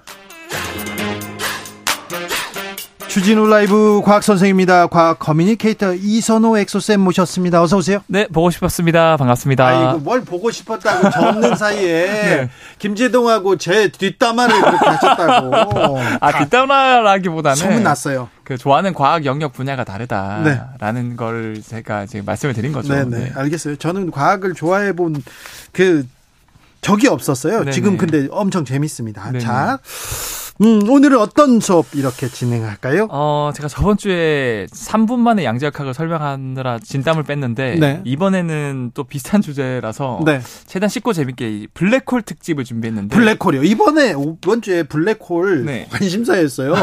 윤 대통령이 우주 개척자들하고 간담회를 이렇게 딱 가졌는데 가수 네. 윤아가 떡하니 앉아 있더라고요. 맞아, 맞아요. 왜 왔나 했더니 어, 우주를 알리는데 기여했다는 거예요. 그렇죠, 그렇죠. 그래요? 그래서 그럼... 유나 씨가 네. 사실 네. 사건의 지평선이라는 노래를 이제 불렀는데 작년에 굉장히 핫했거든요. 네, 사랑의 지평선 아닙니다. 어, 네. 사랑의 지평선이 아닌데 네. 나름 사랑과 사건의 지평선을 잘 결부해서 이쁘게 뮤비도 만들고 네. 노래 제목도 정말 멋지는. 아유 멋진데. 좋아요. 네. 그래서 그거에 대해서 블랙홀 겉핥기 특집 가보도록 할게요. 자, 블랙홀이 뭐예요? 일단 블랙홀이 뭐냐면 블랙홀이 지역하면 검은 구멍이란 뜻이거든요. 아유 여기 빠지면 다 그냥 사라집니다. 아, 그렇죠. 그렇죠. 블랙홀 아우 네. 근데 많은 분들이 그냥 이 종이에 이제 구멍이 막 이렇게 뚫린 것처럼 네. 뭔가 하수구 같은 구멍에 구멍이 우주에 있다고 생각하시는데 거기에 빠지면 다 뭐 사라지는 그런 거 아닙니까? 네, 근데 이게 잘못 알고 계시는 거예요. 네. 우리는 이제 3차원 그러니까 입체라는 공간에 살고 있지 않습니까? 네. 네, 3차원 공간에 살고 있는데 이 종이 같은 면 이게 2차원이라 그러는데 그렇죠. 이런 찢어진 구멍, 즉 동그란 원을 3차원 공간으로 표현하면 그게 구, 축구공 같은 구가 되거든요. 네. 즉 블랙홀도 3차원에 있는 천체이기 때문에 빛조차도 빨아들이는 검정색 구 형태다. 한마디로 검은색 커다란 공이 우주에서 모든 빛과 물질을 빨아먹는 청소기 같은 역할을 하고 있는 거죠. 모든 거를 빨아먹는 그 거대한 구멍이다, 청소기다. 네, 그 거대한 축구공 같은 구다, 구다. 어, 네. 보시면 됩니다. 그 윤아 씨가 말하는 사건의 지평선은 뭐예요?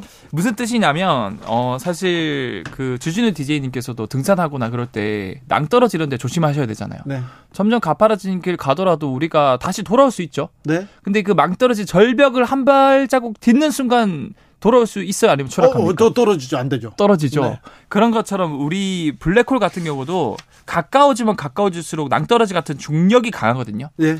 근데 그 중력이 딱 빛조차도 빠져나오지 못할 정도로 이 낭떠러지 같은 강한 중력이 시작되는 지점이 있어요. 네. 그 시점, 그 지점을 지나면 빛조차도 더 이상 빠져나오지 못하거든요. 네. 예, 그래서 이제 블랙홀의 그 경계면 시작되는 그 경계면 빛조차도 나오지 못하는 경계면 뭐 굳이 비유를 들자면 절벽의 시작점 그 네. 경계면을 사건의 지평선이라고 하는 거예요. 아 그래요? 이게 과학 용어입니까? 이게 과학 용어입니다. 실제로 블랙홀을 말할 때 이 사건의 지평선 블랙홀의 경계면 안쪽이랑 네. 바깥쪽이랑 서로 일어나는 사건을 알 수가 없다. 네.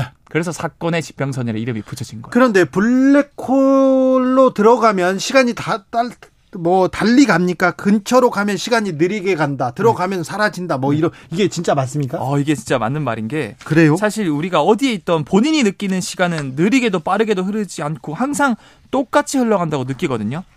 다만 상대적인 시각에서 시간은 다르게 흐를 수 있어요. 아유, 맞아요. 상대적이에요. 네. 그래서 아인슈타인의 상대성 이론에 따르면 블랙홀 같이 중력이 강한 천체 주변으로 가면 갈수록 이 멀리서 바라보는 구경꾼 즉 관측자 입장에서는 그 빨려 들어가는 대상의 시간이 느리게 흐르는 것처럼 보인다고 하는데 이게 좀 어려울 수 있지만 제가 쉽게 다시 한번 더 설명을 드리면 예를 들어서 지구에서 주진우 DJ께서 제가 블랙홀로 빨려 들어가는 모습을 망원경으로 보고 있어요.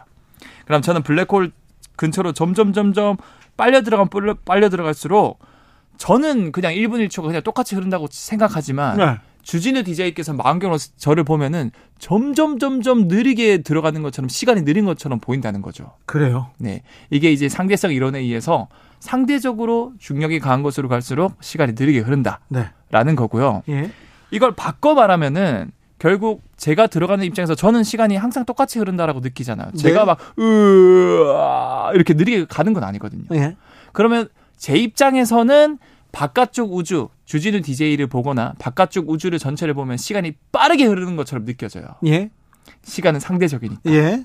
자, 이걸 통해서 우리가 재밌는 상상을 해볼 수 있는 게 만약 내가 블랙홀에 또는 여러분들이 블랙홀에 빨아, 빨려 들어갈 상황이 생긴다면 네.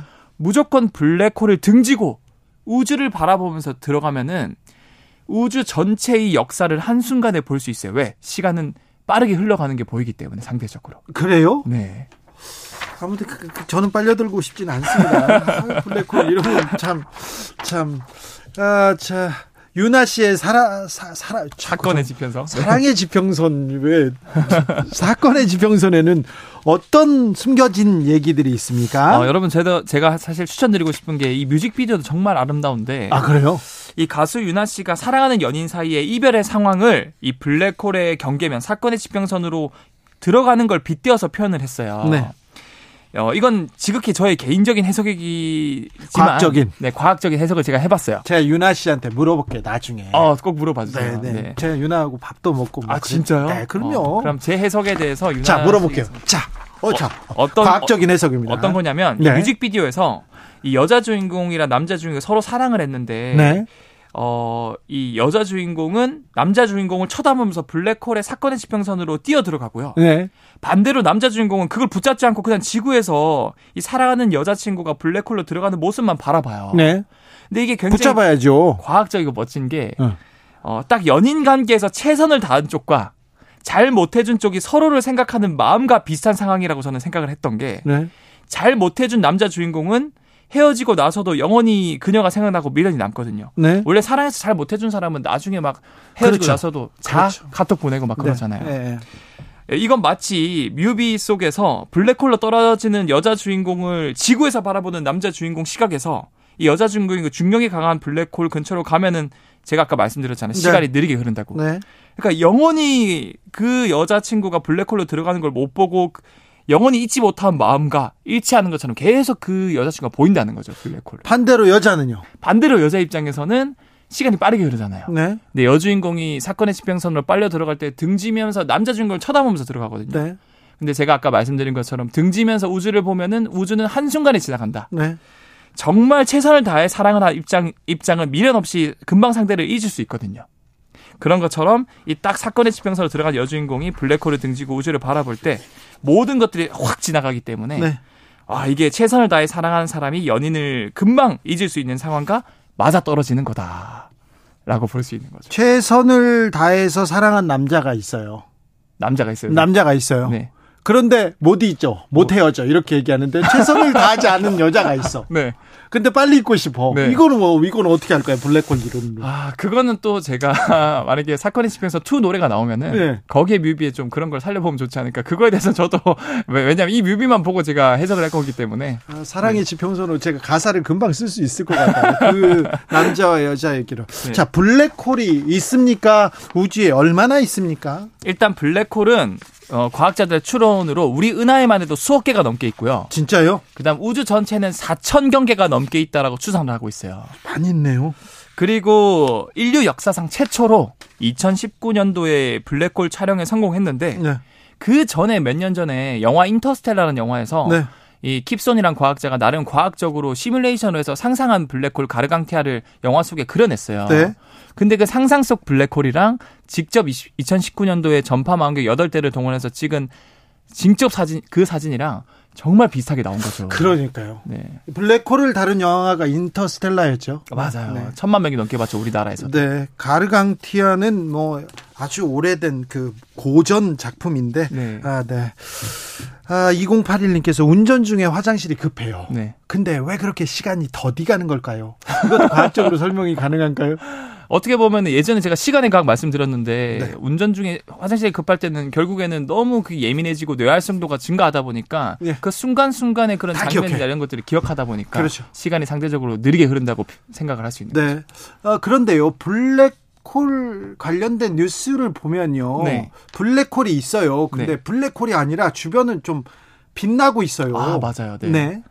그게 왜 그렇냐면 2019년도에 최초로 찍은 사진도 블랙홀이 다 빛을 빨아먹는다고 했는데 주변이 빛나요. 네. 근데 이게 블랙홀이 제가 일종의 청소기라 그랬잖아요. 네. 우리가 뭔가를 먹을 때 그 먹는 음식이 배로 들어가기 전까지 음식이 보이지 않습니까? 네. 그런 것처럼 블랙홀도 특히 이제 은하 중심에 있는 초대 질량 블랙홀 같은 경우는 주변의 별이나 천체를 엄청 먹어요. 네. 그래서 입에 들어가기 전에 사건의 지평선 들어가기 직전까지는 얘네들이 서로 부딪히면서 충돌하면서 반짝반짝 빛나요. 그래서 그 주변이 보이는 거고 사건의 지평선을 넘어가는 순간은 더 이상 탈출하지 못해서 시커멓게 보이는 거고 그래. 즉 그렇게 보이는 원반을 강착 원반이라 그런다. 그래서 주변이 빛나는 거다라고 네. 보시면 될 것 같아요. 알겠어요. 네. 여기까지 할게요. 네, 블랙홀 공부해봤습니다. 블랙홀. 네.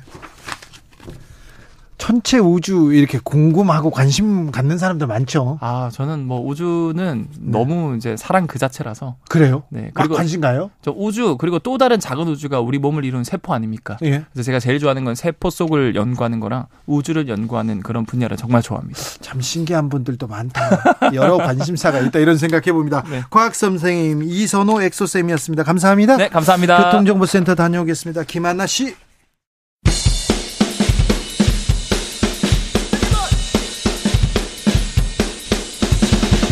틱탁 틱탁 틱탁 결란한 입담의 환상 드리블 오늘 이 뉴스를 주목하라 이슈 티키타카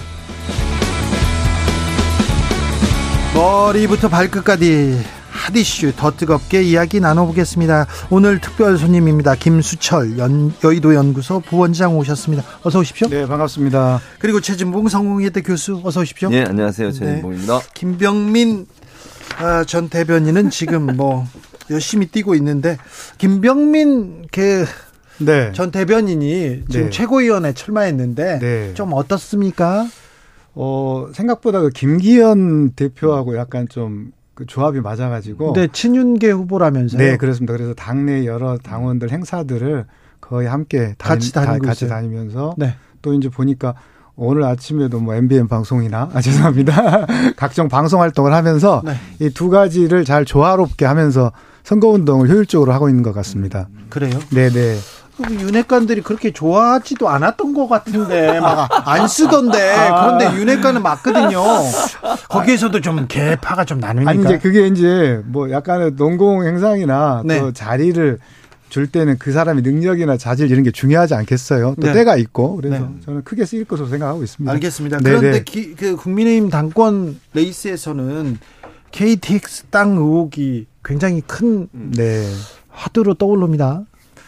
일단 제가 이제 어제 주목하고 있는 바가 있거든요. 터널이 땅 밑으로 지나갔느냐 아니면 땅 옆으로 지나갔느냐 이게 예. 저는 굉장히 중요하다고 생각을 하는데 황교안 대표께서 황교안 후보께서 TV 토론에서 네. 터널 입구가 이제 땅, 그 땅에 걸쳐 있다. 네. 이렇게 말씀하시고, 그건 굉장히 중요한 의미를 지니는 게 그의 개발의 그 확장 개발의 어떤 가능성과 관련해서 제일 중요한 이야기인데 거기에 대해서 진도가 나가지 않은 걸 보니까 네. 아, 뭐땅 밑으로 지나가는 게 맞지 않나 생각을 가지고 있습니다. 교수님 어떻게 보십니까? 뭐 이거는 이제 논란이 될 것 같아요 앞으로도 뭐 황교안 후보 같은 황교안 후보가 지금 이 문제를 계속 거론을 하고 네. 있잖아요. 직접 본인이 뭐 사진도 찍었다고 사진도 보여주고 이러면서 네. 김기현 후보가 상당히 좀 곤혹스러워하는 것 같아요. 그렇죠. 네. 그리고 이게 민주당에서 이슈할 이슈하려는 태세를 보이고 있거든요. 예. 그러니까 단순히 이번에 그냥 대표 선거에서 한번 해프닝으로 끝날 수 있는 문제가 아닌 것 같고 진상규명위원회들 그러니까요. 꾸렸어요? 만약에 뭐 지금 상황으로 보면 김기현 후보가 당선될 가능성이 높고 대표가 될 가능성이 높은데 두고두고 이 문제는 계속 이제 국민의힘의 대표가 되시면 민주당 입장에서는 공격의 포인트가 될 가능성이 있어서 네. 그리고 이제 아마 그 민주당이 적극적으로 이 문제를 거론하기 시작하면 또 또 다른 논란이 다제 2단계, 3단계로 진화될 수도 있는 위험성도 있다고 보이거든요. 그래서 음. 지금이야 뭐 국민의힘 내부에서 있는 일이니까 어느 정도 한계가 있을 수 있지만 민주당 이 문제를 조금 더 깊이 좀 다루고 들여다보지 않을까. 특히 김기현 후보가 만약에 대표가 되시면 조금 이제 그 부분을 강하게 공격하지 않을까 이런 생각이 듭니다. 근데 이제 그 실제로 문재인 정부 때 네. 굉장히 많은 수사를 했거든요. 아, 이 부분에 대해서 아, 이 부분 수사를 했습니다. 이 부분도 다 저 현장에 있는 뭐 당 관련 관련자들 통화를 했더니 음. 실제로 탈탈토로 수사를 했다고 하는 이야기를 좀 전해 들었고요. 또 한 가지는 지금 저희가 전당대 중이잖아요. 근데 네. 민주당이 음. 진상조사단 꾸리고 하는 것은 남의 당 일인데 네. 뭐 다음에 당 대표 되시고 나서 어떻게 할지 모르겠습니다. 지금은 조금 안타깝다는 생각이 좀 듭니다. 그렇습니까? 예, 예. 그런데 음, 국회의원입니다. 국회의원인데 국회의원이 가진 땅이 아, 뭐 1,800배가 올랐다. 음. 이런 논란이 조금 계속되는 것은 이해 충돌 논란 또 이어지는 것은 조금 음, 뭐 국민의힘한테는 마이너스는 아 물론이죠. 네. 이것은 김기현 후보나 국민의힘에게 네. 그 악재인 것은 분명하고요. 예. 사실은 저희가 또 이재명 대표에 대해서도 음. 이해 충돌이라든가 그 이런 부분에 대해서 문제제를 하고 하고 있는 상황에서 음. 이 부분에 대해서 악재인 것은 좀 분명해 보이고요. 예. 다만 지금 그 아까 말씀드렸듯이 이제 그 김기현 대표께서 계속 해명을 하고 계시고 설명을 하고 계시고 그렇기 때문에 그것 좀 지켜봐야 된다는 생각이 들고요. 그 지금 이제 문제는 이게 이제 과연 얼마나 경, 전, 전당에 영향을 줄 것이냐 이런 예. 거 아니겠어요? 예. 근데 지금 언뜻 봐서는 그 표가 뭐 어느 후보에게 막 일부러 그러니까 음. 한쪽으로 표썰림이 현상이 있다거나 이렇게 보이지는 않아 보이는 것 같습니다. 네. 그러니까 전체적으로 지금 판세에 영향을 미칠 요소는 아니라고 봐야죠. 그러니까 국민의힘 내부의 대표 선거에 영향을 미친다 그렇게 보진 않아요. 아, 다만 이제 중도층이라든지 이걸 이제 다 보잖아요 국민들이 네. 오늘 토론회 할 때 또 얘기할 수도 있어요 한기환 대표가 네. 전 대표가 예. 그렇게 되면 이게 언론에 뭐 방송을 타게 되고 또 보도가 되게 되고 누가 어떤 말을 했던 게 나오게 되면 중도층이라든지 지금 현재 국민의힘 당원은 아니지만 그래도 다 보고 있는 거잖아요. 거기에 미치는 영향을 고려해야 된다는 말씀 드리는 거예요. 왜냐하면 이게 그냥 아까도 말씀드린 민주당이 이걸 그냥 여기서 멈추고 지금은 당내 선거를 하고 있기 때문에 적극적으로 나서진 않지만 준비를 하고 있을 거라고 봐요. 그리고 뭐 지금의 전망으로 보면 김기현 후보가 대표가 될 가능성이 높, 기 때문에 그 이후에 대응을 어떻게 할 거냐는 부분에 있어서는 네. 뭐 이재명 대표에 대한 김기현 어, 후보가 계속 공격도 했었으니까 거기에 대해서 이해충돌 문제라든지 아니면 땅값이 이렇게 올랐던 이유가 만약에 KTX 노선이 그 옆을 지나지 않았다면 그렇게 과연 올랐겠느냐 하는 부분에 논란도 있을 수 있거든요. 그래서 그런 부분에 대해서는 더 구체적인 이제 자료라든지 조사가 이루어질 것 같고 옆에 이제 증언들로 나올 거라고 저는 생각해요. 그런 부분들은 앞으로 조금씩 조금씩 더 확대되는 양상이 되지 않을까 하는 생각이 들어요. 근데 좀 구체적으로 그 음. 말씀을 좀 드리면 음. 사실 KTX 도, 그 노선 자체가 바뀐 게 아니고 네. KTX에 연결되는 도로가 바뀐 거예요. 음. 근데 지금 뭐 언론이나 뭐 이렇게 말씀하시는 분들은 KTX의 노선 자체가 변경된 것처럼 이야기를 하고 있는데 그건 좀 잘못돼서 좀 봐주고 네. 싶습니다. 네. 아, KTX 노선이 아니라 음. KTX로 가는 길이 길, 도로가 이게 네, 도, 도로가 음. 이제 맹지로 갔느냐 아니면 원래 계획된 도로로 갔느냐 이게 쟁점인 거죠. 원래 계획된 도로는 직선 김, 예, 김기현 아, 이은자형이었고 음. 네. 그다음에 이제 바뀐 도로는 음. 이제 기획자형이었는데 네. 그거 자체가 이제 김기현 후보의 예, 땅과 연관돼 예, 있느냐 그런, 않느냐 이런 문제이고 음. 그 땅이 직접 진짜 터널 김기현 후보의 주장처럼 터널로 들어가서 밑으로만 들어간다고 하면 그 땅의 가치가 영향이 미치지 않기 때문에 음. 그 부분에 대해서 해명이 되면 저는 좀 그 논란이 잦아들지 않을까 하는 생각을 갖고 있습니다. 아무튼 뭐 울산시장 고문 변호사 때 이렇게 딴, 산 땅인데 네. 울산시장도 했고요. 또 국토위 위원 간사를 지냈습니다. 그 간사 아, 시절에 이렇게 노선이 바뀌었다 이런 얘기가 나오는데 이해 충돌 얘기는 따라다닐 것 같습니다. 저는 박덕흠 의원 이렇게 바로 생각나거든요. 음. 그래서 이 부분은 국민의힘한테도 전혀 도움이 되지 않을 텐데 그런 음. 생각을 조금 해봅니다. 음, 국민의힘 전당대회 얘기는 어, 여기까지 하고요. 최고위원 선거에서는 어떤 변수가 있을까요? 일단 그 1인 2표를 찍기 때문에 네. 말하자면 그 조직적 영향력 하에서 누가 누가 짝짓기를 하느냐가 굉장히 중요해 보일 겁니다. 그렇습니다. 네, 그런데 이제 오늘 아침에 조수준 후보가 말씀하시는 거 보니까 본인이 다 될 것처럼 이야기가 언론에 나오니까 누구나 다 자기가 된다고 네, 그런데 그게 이제 함정이 될 수 있는 게 다른 후보끼리 짝지어지거나 어떤 조직적 영향력을 가진 분이 다른 조합을 꾸리게 되면 네. 의외의 결과가 나올 수가 있고 음. 그다음에 지금 이제 김용태 허은하 후보가 보니까 사이를 두고 다 싸우는 것 같아요, 사실은. 네. 그래서 그 사이에 과연 누구를 넣을 것이냐. 근데 두 명 다 넣을, 넣으려고 했을 때 어떤 결과가 올 것이냐. 뭐 이런 게 좀 주목해서 보고 있습니다. 교수님은 어떤 뭐. 그러니까 저는 이제 뭐 저는 사실 김병민이 될까 안 될까 제일 걱정이긴 해요. 네. 요즘 뭐 지지율이 별로 안 나와가지고 약간 걱정이 되긴 합니다. 아, 그렇습니까? 네. 최고위원 돼가지고 짝 이름, 이름은 어떻게 하려고 그래, 교수님? 음? 그렇다 하더라도 제가 네. 이제 밀었으니까. 네.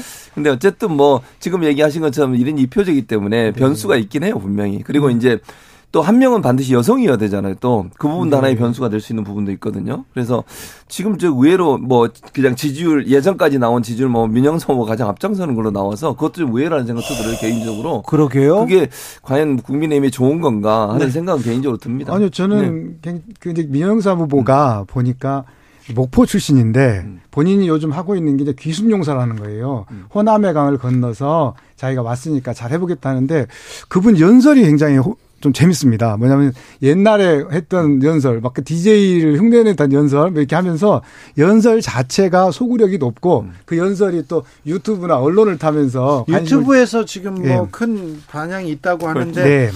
네 어찌 될지 음.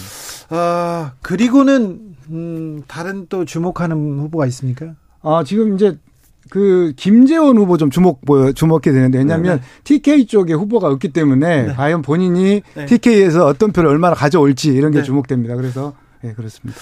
아, 자, 민주당은 뭐 계속해서 이재명 체포 동의안 얘기를 하는데요. 지금 계속해서 정치 뉴스는 뭐 다른 얘기 없습니다. 정책 음. 얘기도 없고요.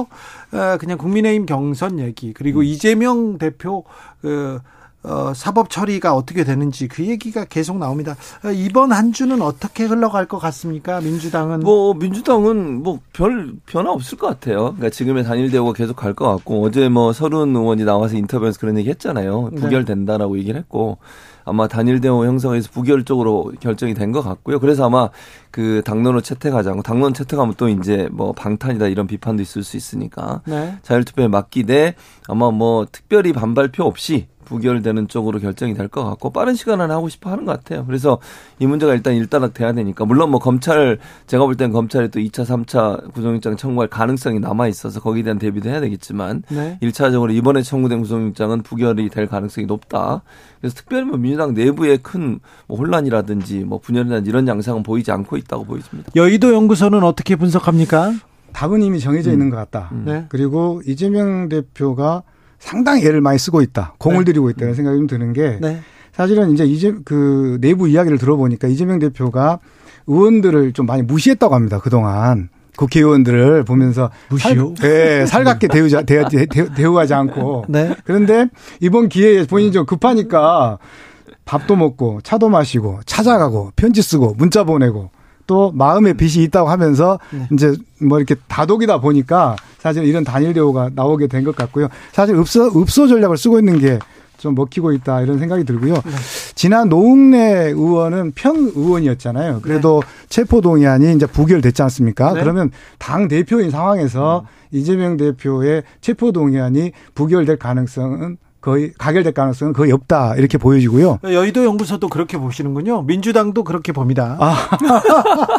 그런데 여기서 한 가지 우리가 봐야 될 게 있는 것 같습니다. 왜냐하면 지금 이게 총선을 염두에 두는 사람들 입장에서 보면 아직 도좀 변곡점이 남아있다 생각이 좀 드는 게 지금 상황에서는 단일 대우로 가겠지만 총선을 앞둔 상황에서는 요즘 지지율이 민주당 지지율이 생각보다 많이 하락하고 있지 않습니까? 그래서 지금 이 건에 대해서는 뭐 단일 대우를 형성을 해서 부결을 시키겠지만 시간이 갈수록 당내 갈등이나 분열 요소도 있다. 특히 이제 이번 4월 달에 원내대표 선거가 있지 않습니까? 예. 그런 경우에는 자연스럽게 비명계의 목소리도 나올 수 있다라는 말씀을 드리고 싶습니다. 민주당의 하락세에 대해서는 어떻게 보십니까? 그러니까 민주당의 하락세라는 게 그 이제 여론조사인데 여론조사가 여러 군데서 이루어지고 있잖아요. 물론 뭐 대체적으로 하락세다 이렇게 뭐 얘기는 할 수 있는데 네? 거기에 대한 이제 뭐 예를 들어서 그 표집 과정에서 진보 보수로 분류되는 분들의 표집이 약간의 차이가 있을 수 있고요. 그런 부분에 있어서 보수가 좀더 과표집되는 부분도 있고 또 이런 부분이 있어서 지금 민주당 내부에서 분석하기는 크게 차이가 없다고 봐요. 현재로서는. 그러니까 지금 이제 상징적으로 저는 이제 우려되는 건 이런 거예요. 소위 보수 언론들이 어떤 특정한 어떤 여론조사 기관이 아주 차이나는 아니 그러니까 튄다고 우리가 보통 표현하잖아요. 그걸 인용해 가지고 활용해서 계속 그걸 확대 재생산하는 위험성이 있지 않을까 하는 걱정은 되는데 네. 기본적으로 어, 민주당 내부에서는 지지율에 큰 격차가 있다고 보지 않습니다. 큰 격차는 없더라도 네. 윤석열 하락세로. 대통령 지지율이 음. 이렇게 지지율이 음. 낮은 편이잖아요. 그런데 그 반대급부를 민주당한테 그럼 민주당한테 눈을 돌려야 되는데 음. 민주당이 그그 그 지지 그 그러니까 그 반대급부를 바, 예, 응. 받아 받아가지는 않습니다. 그걸 못 하고 있다고 보는 거죠. 이게 사실은 민주당을 지지하고 진보정에 있는 사람들도 민주당이 효용성을 보여주지 못했다는 부분에 대한 불만이라고 그렇죠. 봐요. 네. 그러니까 그런 부분들을 민주당이 차근차근 해 나가야 된다고 보고요. 뭐 예컨대 이번에 노란 봉투법 뭐 통과라든지 네. 또는 관련된 법안에 열심히 하는 부분 또 특검 관련 쌍특검 관련된 부분 이런 부분들을 좀 더 치고 나가야 된다. 그것이 지지층을 결집할 수 있는 방법인데 거기에 좀 미온적인 부분이 있어요. 그런 부분이 사실은 지지율을 좀 떨어뜨린 요소로 작용한다고 볼 수 있겠죠. 어떻게 저는 보십니까? 그 사실은 소폭이냐 뭐 음. 중폭이냐 대폭이냐는 논란이 여기가 있지만 민주당 지지율이 하락하는 게 맞다고 생각을 하고 음. 있거든요. 왜냐하면 실제로 그 이런 이런 이재명 대표 여러 가지 뭐 비리 혐의에 대한 구속 영장이 청구되고 있는 상황 자체가 어떻게 보면 뭐 이낙연 후보를 지지했던 사람들도 보면 입장에서 보면 동의하기 어려운 부분이 있을 것이고 전통적인 민주당 지지층 지지층들이 갖고 있는 어떤 정의로움이냐 양, 양심적 이런 문제에 보면 사실은 조금은 동의하기 어려운 부분이 있기 때문에 저는 이것을 애써 감추려 하기보다는 오히려 자연스럽게 받아들이는 게 오히려 민주당한테 더, 더 좋게 될 거라는 생각을 갖고 있습니다. 네.